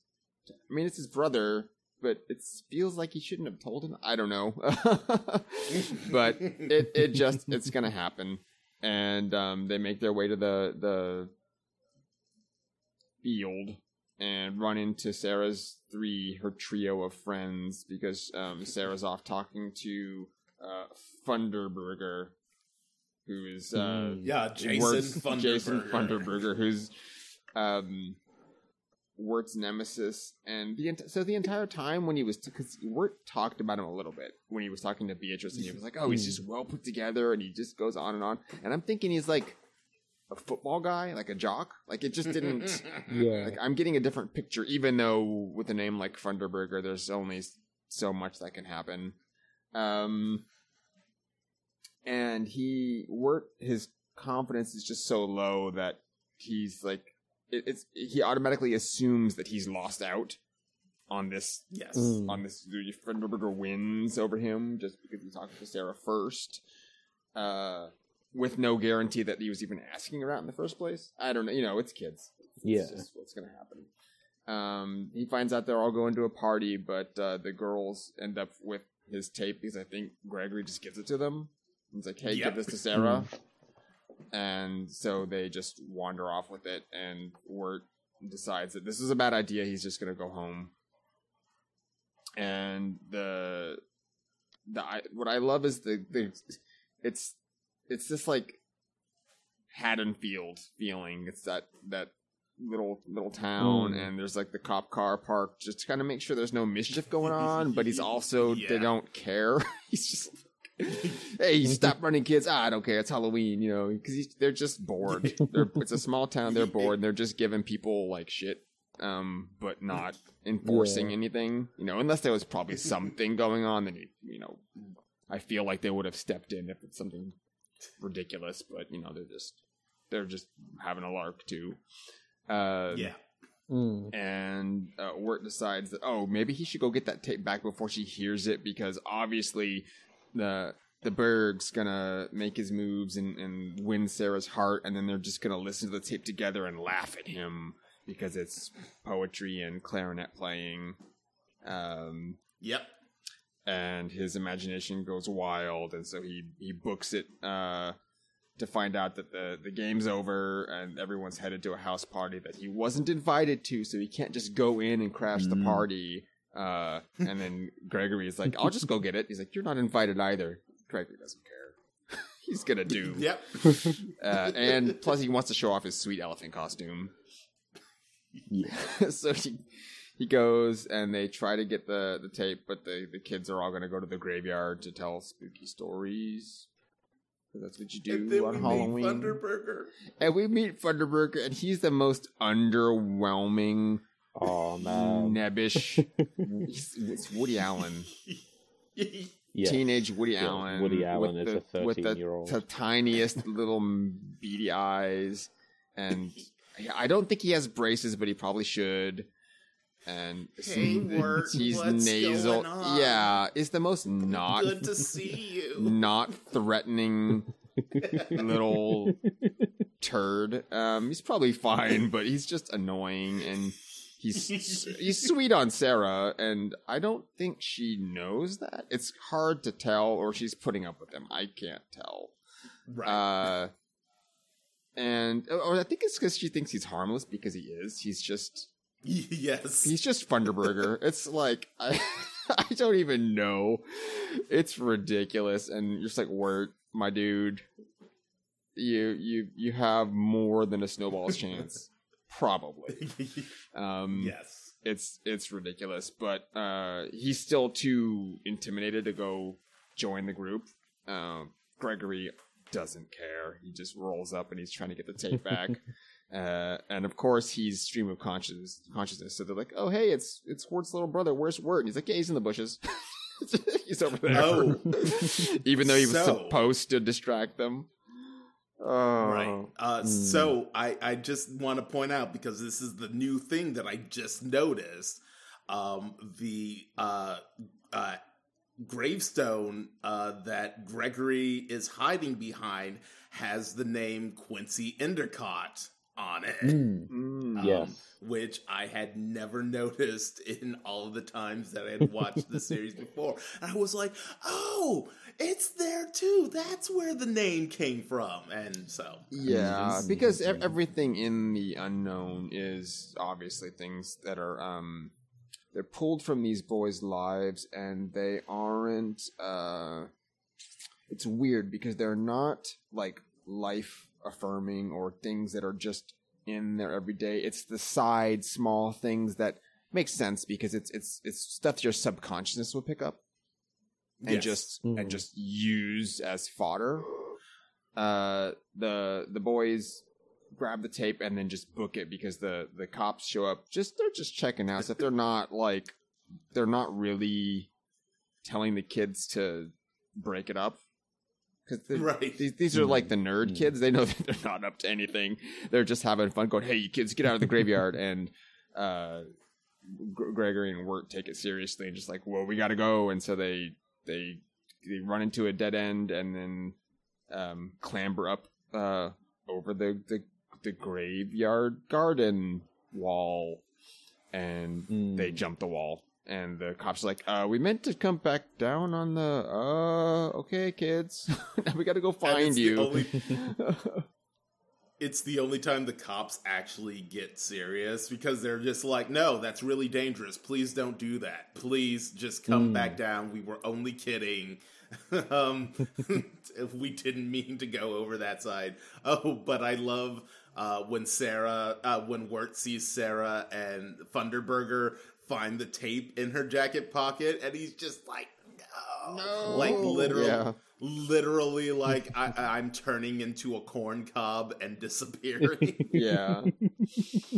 Oh, Yeah. it's great. They we get a montage of rolling down the hill, and you're going. These kids are going to die. Like it's not. It's a terrible incline. There's probably full of rocks. Their eyes are. They're just tumbling. You know, ass over elbows down this hill. Uh, and just like this is not going to be good.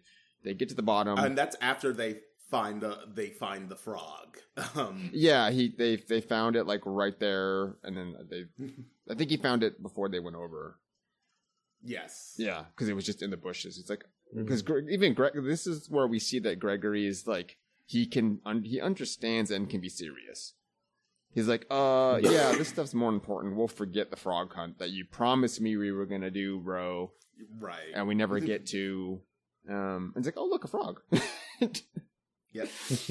Oh, you you were only lo- kidding about this not being a frog hunt. This was a big trick. They're the yeah. best, big bro. Mm-hmm. And yeah, they they they crash down the hill, and again, this show loves to play with you. So I thought they they they dust themselves off, get up, and then they're on a train track with a freight train coming down, and you're going like, oh my god, they're gonna die, and they Mm. they dodge dodge to the left. Um, tumble down and end up in a lake, yep. but they're knocked out, yeah. and that Yes. never Yes. that never ends well. And so they're just No. drift into that that deep sleep, uh, and we're back in uh, the unknown. Yes. Uh, he wakes up in he wakes up in a in a tree surrounded by bluebirds. Yes, yes, and Wirt's just like he's has hypothermia. Obviously, he's uh, just out of it. And there's the mama bluebird, and it's like, oh, he's awake. Have some dirt. just Have some dirt. jams a spoonful of dirt in Wirt's mouth, and he spits it out. And Yeah. they explain that um, uh, he was dropped off outside their nest, and they brought him in, and they're keeping him warm because there's like 30 birds in there. It's it's not 30, Yeah. but there's a lot. Uh, and he he's groggy, and he knows he needs to find his brother and Beatrice, and um, realizes that this is Beatrice's family, and they're they're still looking for their daughter. Uh, and before he sets off, because it's still a snowstorm, and the mama bird's like, maybe you should just wait for the storm to finish, and then you can go. It's probably a better idea. Uh, and he's like, no, I gotta go. Uh, well, before you go, eat some dirt.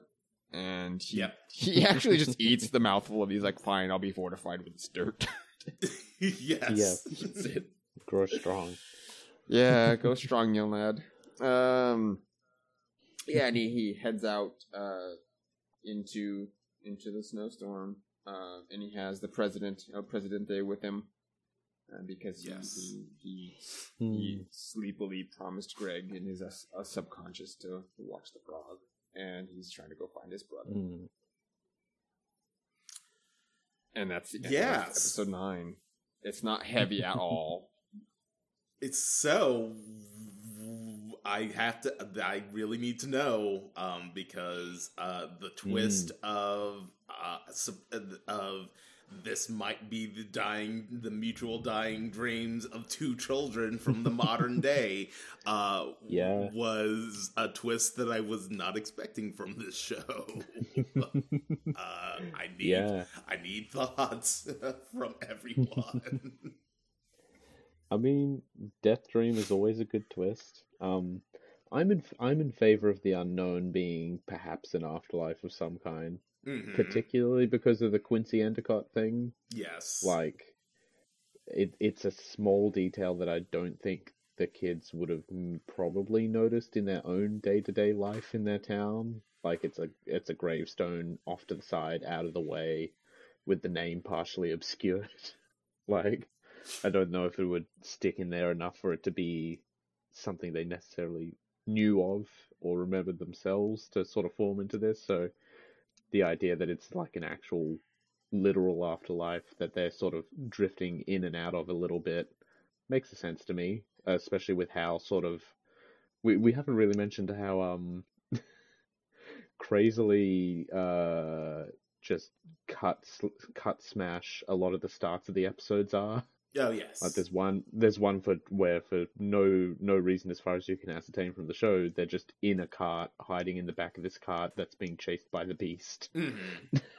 and all that kind Oh of yeah, stuff. and I mean the the opening Um, to Mad Love, they're just they're just in media res talking to Uncle Indy. Mm. Like they didn't we didn't get them Yeah. getting there. They're just there. Right. Mm. Yeah, Yeah. yeah. It's this is definitely Jacob's Ladder territory. Maybe But for maybe kids. s- for kids. But for kids. Yes, and it's slightly less Jacob's Laddery ending. Mm. We'll we'll find Yes. out. Yeah. shortly. It- but- Hopefully. um, yeah, I really like this. I was not expecting it to be like once again, not expecting it to be like the death dream of two children that are slowly sinking to the bottom of a lake unconscious. Um, and I, you know, I I don't want to speculate on it too much because I, I really just like I I I like believing that the unknown is some kind of like middle gray area between like life and death, and that under very specific circumstances, uh, people can just exist in it, even though like people from the real world can exist in it, Mm. even though it Yeah. is probably mostly occupied by, you know, either the well clearly the dead as we've seen from Pottsfield and various Mm. other you know different states of being um it I- yeah i really i really like this uh and this episode I, I i think it's a really really fun twist that i legitimately didn't see coming um and that brings us to our final episode from Into the Unknown to the Unknown. Um, Wirt uh, sets off. Uh, the snowstorm has become even more um, fearsome. Uh, we uh, uh, get glimpses of Beatrice searching through the snow as well. Uh, she comes across uh, Gregory and the Beast, but is quickly blown away. Uh, Greg, the Beast asks Gregory if he's brought the comb of honey that he asked for, uh, and Gregory says, "Yes. Here's some honeycomb, a comb of golden honey." And the Beast is like, "Very well. You've bought two of the things that I asked: uh, a, a spool." of silver thread, and Greg's like, "Yeah, that's just spider thread," uh, and the uh, and the gold co- golden comb, and the beast is like, "All right, for your next task, I want you to put the sun in this teacup." Uh, And Greg's like, wow, that seems like pretty impossible. And the beast is like, you can do anything if you just put your mind to it. He's like, oh, I'm going to put the teacup on the stump. Oh, he's uh, the beast says you should you should hurry because the sun is setting, and he's like, "Oh, I'm gonna put it on the stump," and then the sun it'll just look like the sun is descending into the teacup, and the beast says, "Oh, you're such a clever boy, Gregory," and it's clearly a play to induce the hopelessness that Wirt was uh, uh, mm. experiencing that led uh, Edelwood to uh, begin to encase him. However, Gregory, being the precocious child that he is, uh, uh, is is fighting him off the best he can um, because he is mm. the perfect one to do so because he has that childlike innocence. Uh, Beatrice I literally smacks into Wirt uh, uh, and says that she thinks that she saw Gregory. Um, meanwhile, after night has fallen, um, the woodsman in the mill is desperately trying to uh, get some oil from the last Edelwood sticks twigs that he has uh, and uh, hears uh, the singing of the beast uh, ventures out into the forest with the lantern uh, and has a conversation where the beast is like uh, well, you know, it looks like that lantern's getting pretty low, but fortunately for me, I've got a new tree for you, only to uh, for the woodsman to shine his light on a partially encased uh, Greg, uh, significantly more than Wirt. Uh, it is awful and terrifying and really, hmm. really sad. Um, yeah. Uh, and uh, the woodsman's like, "No, I would have never done it if if I had known that this was what I was doing." And the beast and the beast is like, "Oh, please, you you knew, you had your suspicions, but you just wanted to lie to yourself." They get into a fight. Um, Wirt and Beatrice uh, uh, discover the scene and discover hmm. Greg uh, mm-hmm. and begin to uh, try to break him free. Uh, once again, he has taken root a little more than uh, um, uh, has. Uh, at one point, he coughs up some leaves, and Beatrice is like, "Oh no, even the leaves are growing inside him." And Greg's like, "No, I just decided to eat leaves." Um, it's cute. Uh, the woodsman yeah. is knocked unconscious and the beast uh, then proceeds to offer Wirt a deal. Hey, I'll put your brother's soul into the lantern, and all you need to do is just haunt the woods like the woodsman. Uh, and uh, keep the flame lit, and your brother will will live forever as long as the flame is lit. Um, uh, Wirt agrees, and then is like, "Wait a minute, no, that's stupid. I'm not just gonna wander around, really, really kind of like calling out the woodsman without even addressing him directly. It's like I'm not just gonna spend years of my life wandering around the forest to to fill this lantern. And besides, this lantern is like this. You're really interested in this lantern. Like if I didn't know any better, I I guess that your soul was in it. Um, this infuriates the beast. Uh, he uh, literally covers the region in darkness and threatens mm. Wirt. Uh, Wirt, in return, opens the lantern and threatens to blow out the flame, uh, only for the beast to retreat. Uh, Wirt, uh, confident in his uh, assertion of the situation, hands the uh, lantern over to the woodsman, uh, grabs his axe and cuts his brother free, uh, and says, uh, "You know, do whatever you want to, woodsman." Uh, the woodsman then proceeds to shine the light. Uh, shine the light on the beast. We get a flash of the beast's uh, actual appearance. It is a really goddamn awful. Um, I spent I spent be- so long trying to pause that I couldn't get it to pause on. The, I was watching it on Hulu, and it's like I can't Oh right. freeze Yeah. frame that piece because I wanted to see it, and it was like every time I'd get a glimpse, I'm like, it's like the thing. This is horrible, but I want to like actually freeze frame it, and I then I figured I could Google it, but I forgot. Yeah. Uh, uh, have you not seen it then? I didn't see it. It just I just saw the glimpse like uh, twenty times. one second. Yeah, one second, twenty I'll find times. it. yeah, it's real bad. It's uh, it's probably the worst. Uh, in fact, hey, I can. It doesn't matter. We can we can cut I this. got it. But it's yeah, oh yeah, you beat me to it. That's it. It's like a walking, f- fleshy Edelwood mass of faces. Yep. Uh, of literally all of the soul, uh, like the uh, the the implication is that it is he is literally comprised of all of the souls that oh he has. no, and they're crying. Yeah.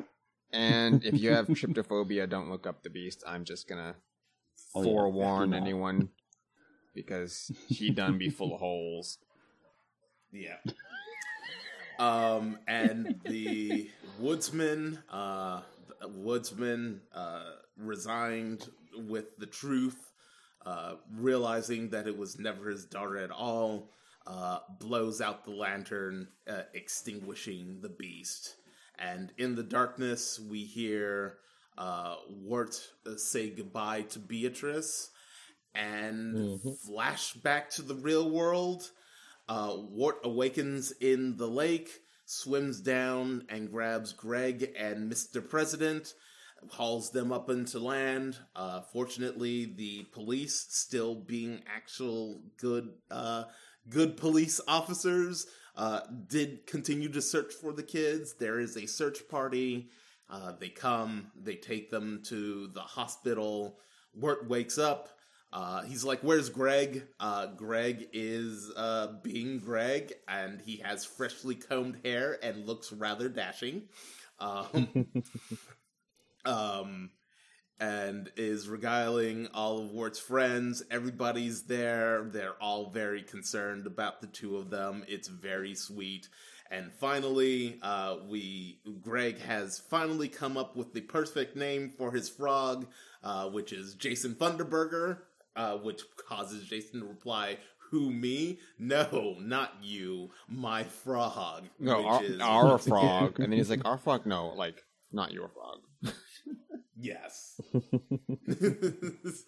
um, and uh, uh, Wirt and Sarah have a moment. She's like, "Hey, I found your tape. I don't have a tape player." Wirt's like, "Hey, maybe you can listen to it at my place." And then once again, as Dave mentioned, being self-aware, he's like, uh, "Maybe we should listen to other tapes before We'll, we we'll, listen we'll lead to up to that.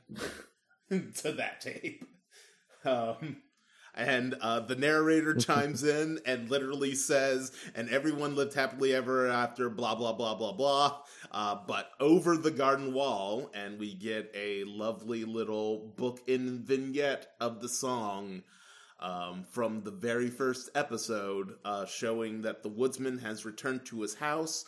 His daughter uh, uh, uh, exits the, the the front door, having been returned to him with the dissolution of the beast, uh, implying that all the Oh. lost souls uh, probably were freed as well. Oh, yeah. Yeah. I, I took that a totally different way. I don't that he- think that's what happened either. Oh, really? I, No, because I took it that she was there the whole time and the Oh. beast just tricked him into carrying the lantern him. around and doing his bidding and he never just he just never went back because he was so racked with guilt Okay, I thought that. Um, well, my read on it is that the happy. Well, aside from Greg and Wirt, which I do think came back to life, um, all the people in the unknown, like the the whole song the frog is singing is about like deluding yourselves with lies, and Yeah. I feel Hmm. like it's not actually happy ending, but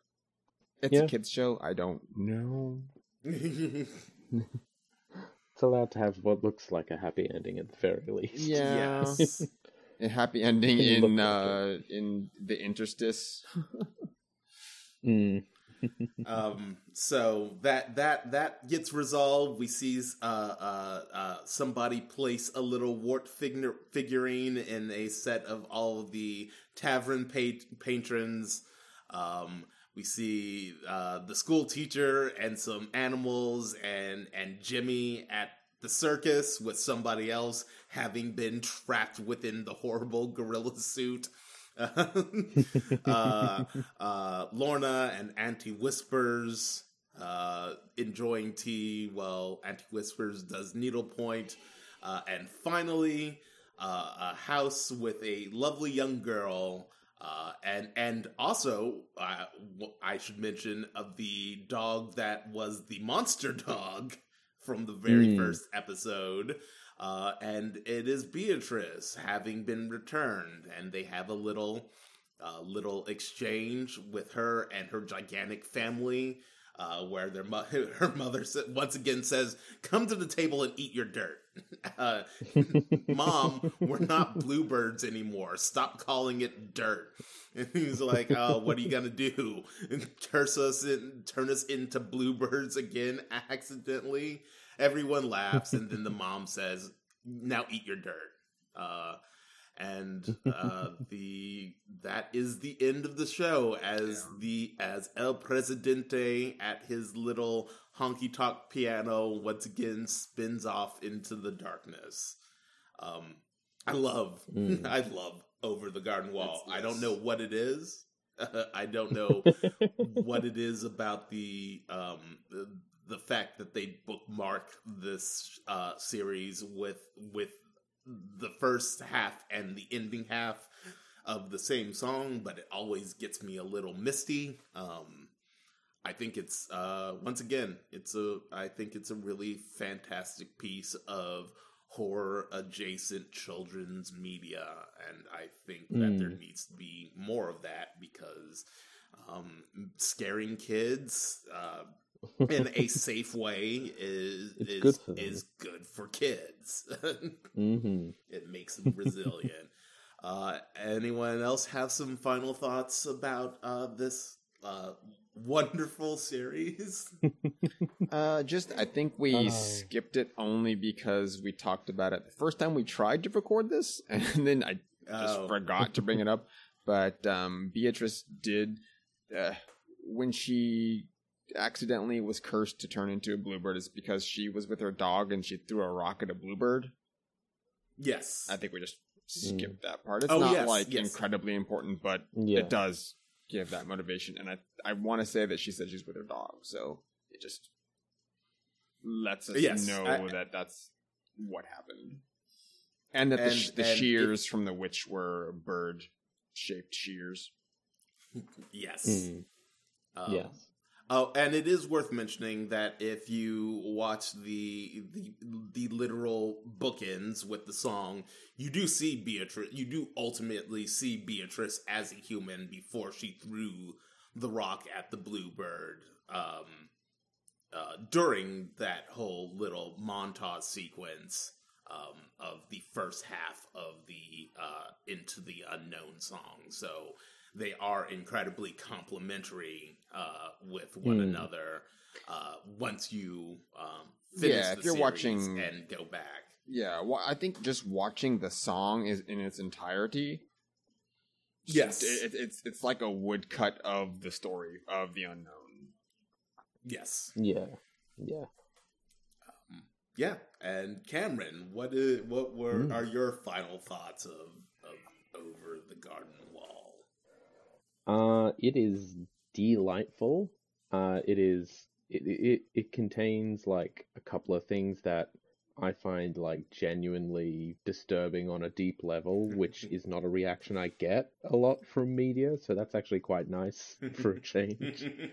Um, and yeah, it it fits something I didn't know I really needed, which is that that whimsical, extremely fairy tale like kids story story that still has you know it's got its depth to it. It's got its moments of horror and terror um, that I really like and stuff, and it's just like a really perfect little experience I think is the best way to put it. It's like this little hour and ten minute capsule yes that you can you can sit down every now and again and have, and it feels like it probably won't get old as long as I only do it once a year. So yeah, yeah. It- it- and once again, like I said, I I I I Mm. systematically forget that Greg is supposed to be an elephant, like literally every single time that I watch it. So it's always a, a really delightful rel- uh, revelation for me. Yeah. mm, mm. Um, and just one, and just it, it, this is just going to be a really quick uh thing. Uh, there was a pilot uh for the show um known as the uh Tome of the Unknown uh Harvest Melody. Um, it is like uh, an episode of Over the Garden Wall, but from an alternate universe. Uh, it was very clearly pitched as like an ongoing series and not a mini series, uh, where Wirt and Greg and Beatrice were trying to find an item known as the Tome of the Unknown for uh, unknown reasons. Um, uh, all the character uh, stuff is there. Um, uh, like their their personalities are are basically the same. Um, Beatrice is once again because it this feels feels like a pitch for a like ongoing series as opposed to the mini series that it turned into. Um, like their character relationships aren't nearly as well defined uh, instantaneously. Uh, they ultimately uh, discover a garden with a vegetable uh, car, um, a car made out of a watermelon, uh, cucumber slices for wheels, and uh, um, like I, I like an orange slice for a, a, a, a steering wheel. They encounter a vegetable man who was clearly the model for the Pottsfield Pumpkin People because he is a uh, uh, uh, uh, um, a country singer uh, who sings a song, um, but he has a pumpkin for a head, a watermelon body, and like vegetable arms. And he's like, "I'm just trying to get to the big city." and I and they're like, "Well, we were just gonna take this uh, car," and you and he's like, "You mean my car?" And he's like, "Well, we could drive you to the big city and then take our car to go further so we could find the Tome of the Unknown." He's like, "Sure, why don't you do that?" Um, and they drive through a cornfield where they are attacked by literal gigantic crows um, and swerve off and crash into a scarecrow. Um, but it turns out that they are, in fact, right outside the big city. The big city is just a field in the cornfield. Um, and we get a sequence that is basically um, uh, the precursor to the riverboat um, sequence from uh, the Frogland uh, episode. Uh, there's a musical number. There's all these finely dressed vegetable folk. Um, Wirt stays behind to try to fix the the fruit car. Um, uh, the city is attacked by um, uh, animals of all sorts, not only just the crows. Uh, there are giant crows. There are giant turkeys. Uh, there's an alligator for some reason. um, and uh, they uh, use the car to scare away the animals, thus saving the city folk, and uh, uh, drive off in the vegetable car. Now that uh, the vegetable man, known as John Crops, has uh, found himself a a lover and muse, uh, and that is the entirety of the pilot episode.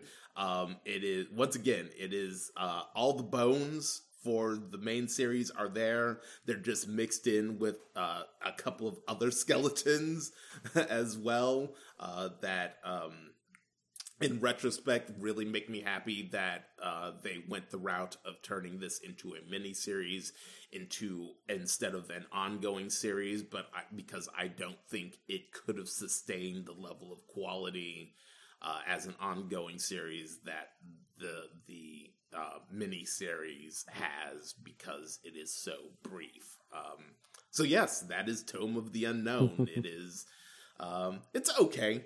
Uh, I I'm d- definitely glad that uh, Over the Garden Wall is is what we got as opposed to uh, Tome of the Unknown. Um, but yeah, mm. I think that that does it. I know the soundtrack was released uh, a couple of times. Uh, the series soundtrack was released a couple of times, um, which uh, I I honestly should pick that up because I do really love all of the music from the show, and I believe that um, a crazy, some kind of crazy thing got also got released. Ah, yes. Uh, uh, in September of 2015, uh, Mondo released an audio cassette tape entitled For Sarah. Uh, the cassette features over 20 minutes of poetry sp- spoken by Elijah Wood uh, in the character as uh, Wirt and music performed by the Blasting Company. I can only assume that it is uh, it is um, clarinet music, uh, thus creating a, a, a, diegetic piece of media from this universe. Yes. So there yeah. you go. well, and, and the um, Blasting Company is who did the soundtrack for the show. Ah, yes. Um, yeah, it's great. I love it. Um, you should watch it. It's super brief. It's super charming. It's on Hulu um, if you're subscribed. Um, mm. And uh, once again, uh, uh, the there's a there's a very specific piece of like sibling media that this reminds me of, and it's the animated adaptation of the Halloween Tree um, by Ray okay. Bradbury. Yeah. yeah. Um, that I um, that always gives me like a very wistful um, memory of being uh, like a kid that still loved Halloween before it turned into the oversaturation nightmare that Christmas now occupies, thanks and, to the internet. and Halloween. yeah, well, yeah, that's what I mean. That's yeah. that's what yeah, that's what Halloween is now. It's an inescapable quagmire uh, that I used to love. Uh, and I think I'm able to find my love for those things uh, again in those pieces of these pieces of media. So, um, once again, if you're a fan of fall, if you're a fan of Halloween, if you're a fan of scary kids media, you should do yourself a favor and watch Over the Garden Wall if you haven't, um, like I said, it is a yearly tradition. At the beginning of every fall, I sit down and watch it and revisit it again, and it's always charming and delightful. and that's right, me. Yeah, uh, is that us? I think that that's probably yeah. us too. All right, uh, Dave I, I was like, oh man, what do we do after, at this part? Dave, uh, um, uh, where can we find you on the internet? You can find me primarily on Twitter at Sentinut underscore plus. As always, that will be in the show notes. How about yourself, Cameron? Uh, you can also find me on Twitter at night underscore twitten. That's night without a K uh, come swing by for pictures of my parents' dogs and me practicing violin because it's that time of year where I remember that I should practice the thing I use for a job. and uh, Leonard. And you, yes, you can find me on Twitter at Dr. Faust is Dead. You can find my video essay work on YouTube by also searching Dr. Faust is Dead. Uh, that's primarily it. And oh dear, my cat has decided to make up all of the noise. So it is best that we end this episode now. Um, thank you everyone for joining us for this uh, episode of Monster Dear Monster. I was very excited to discuss the series.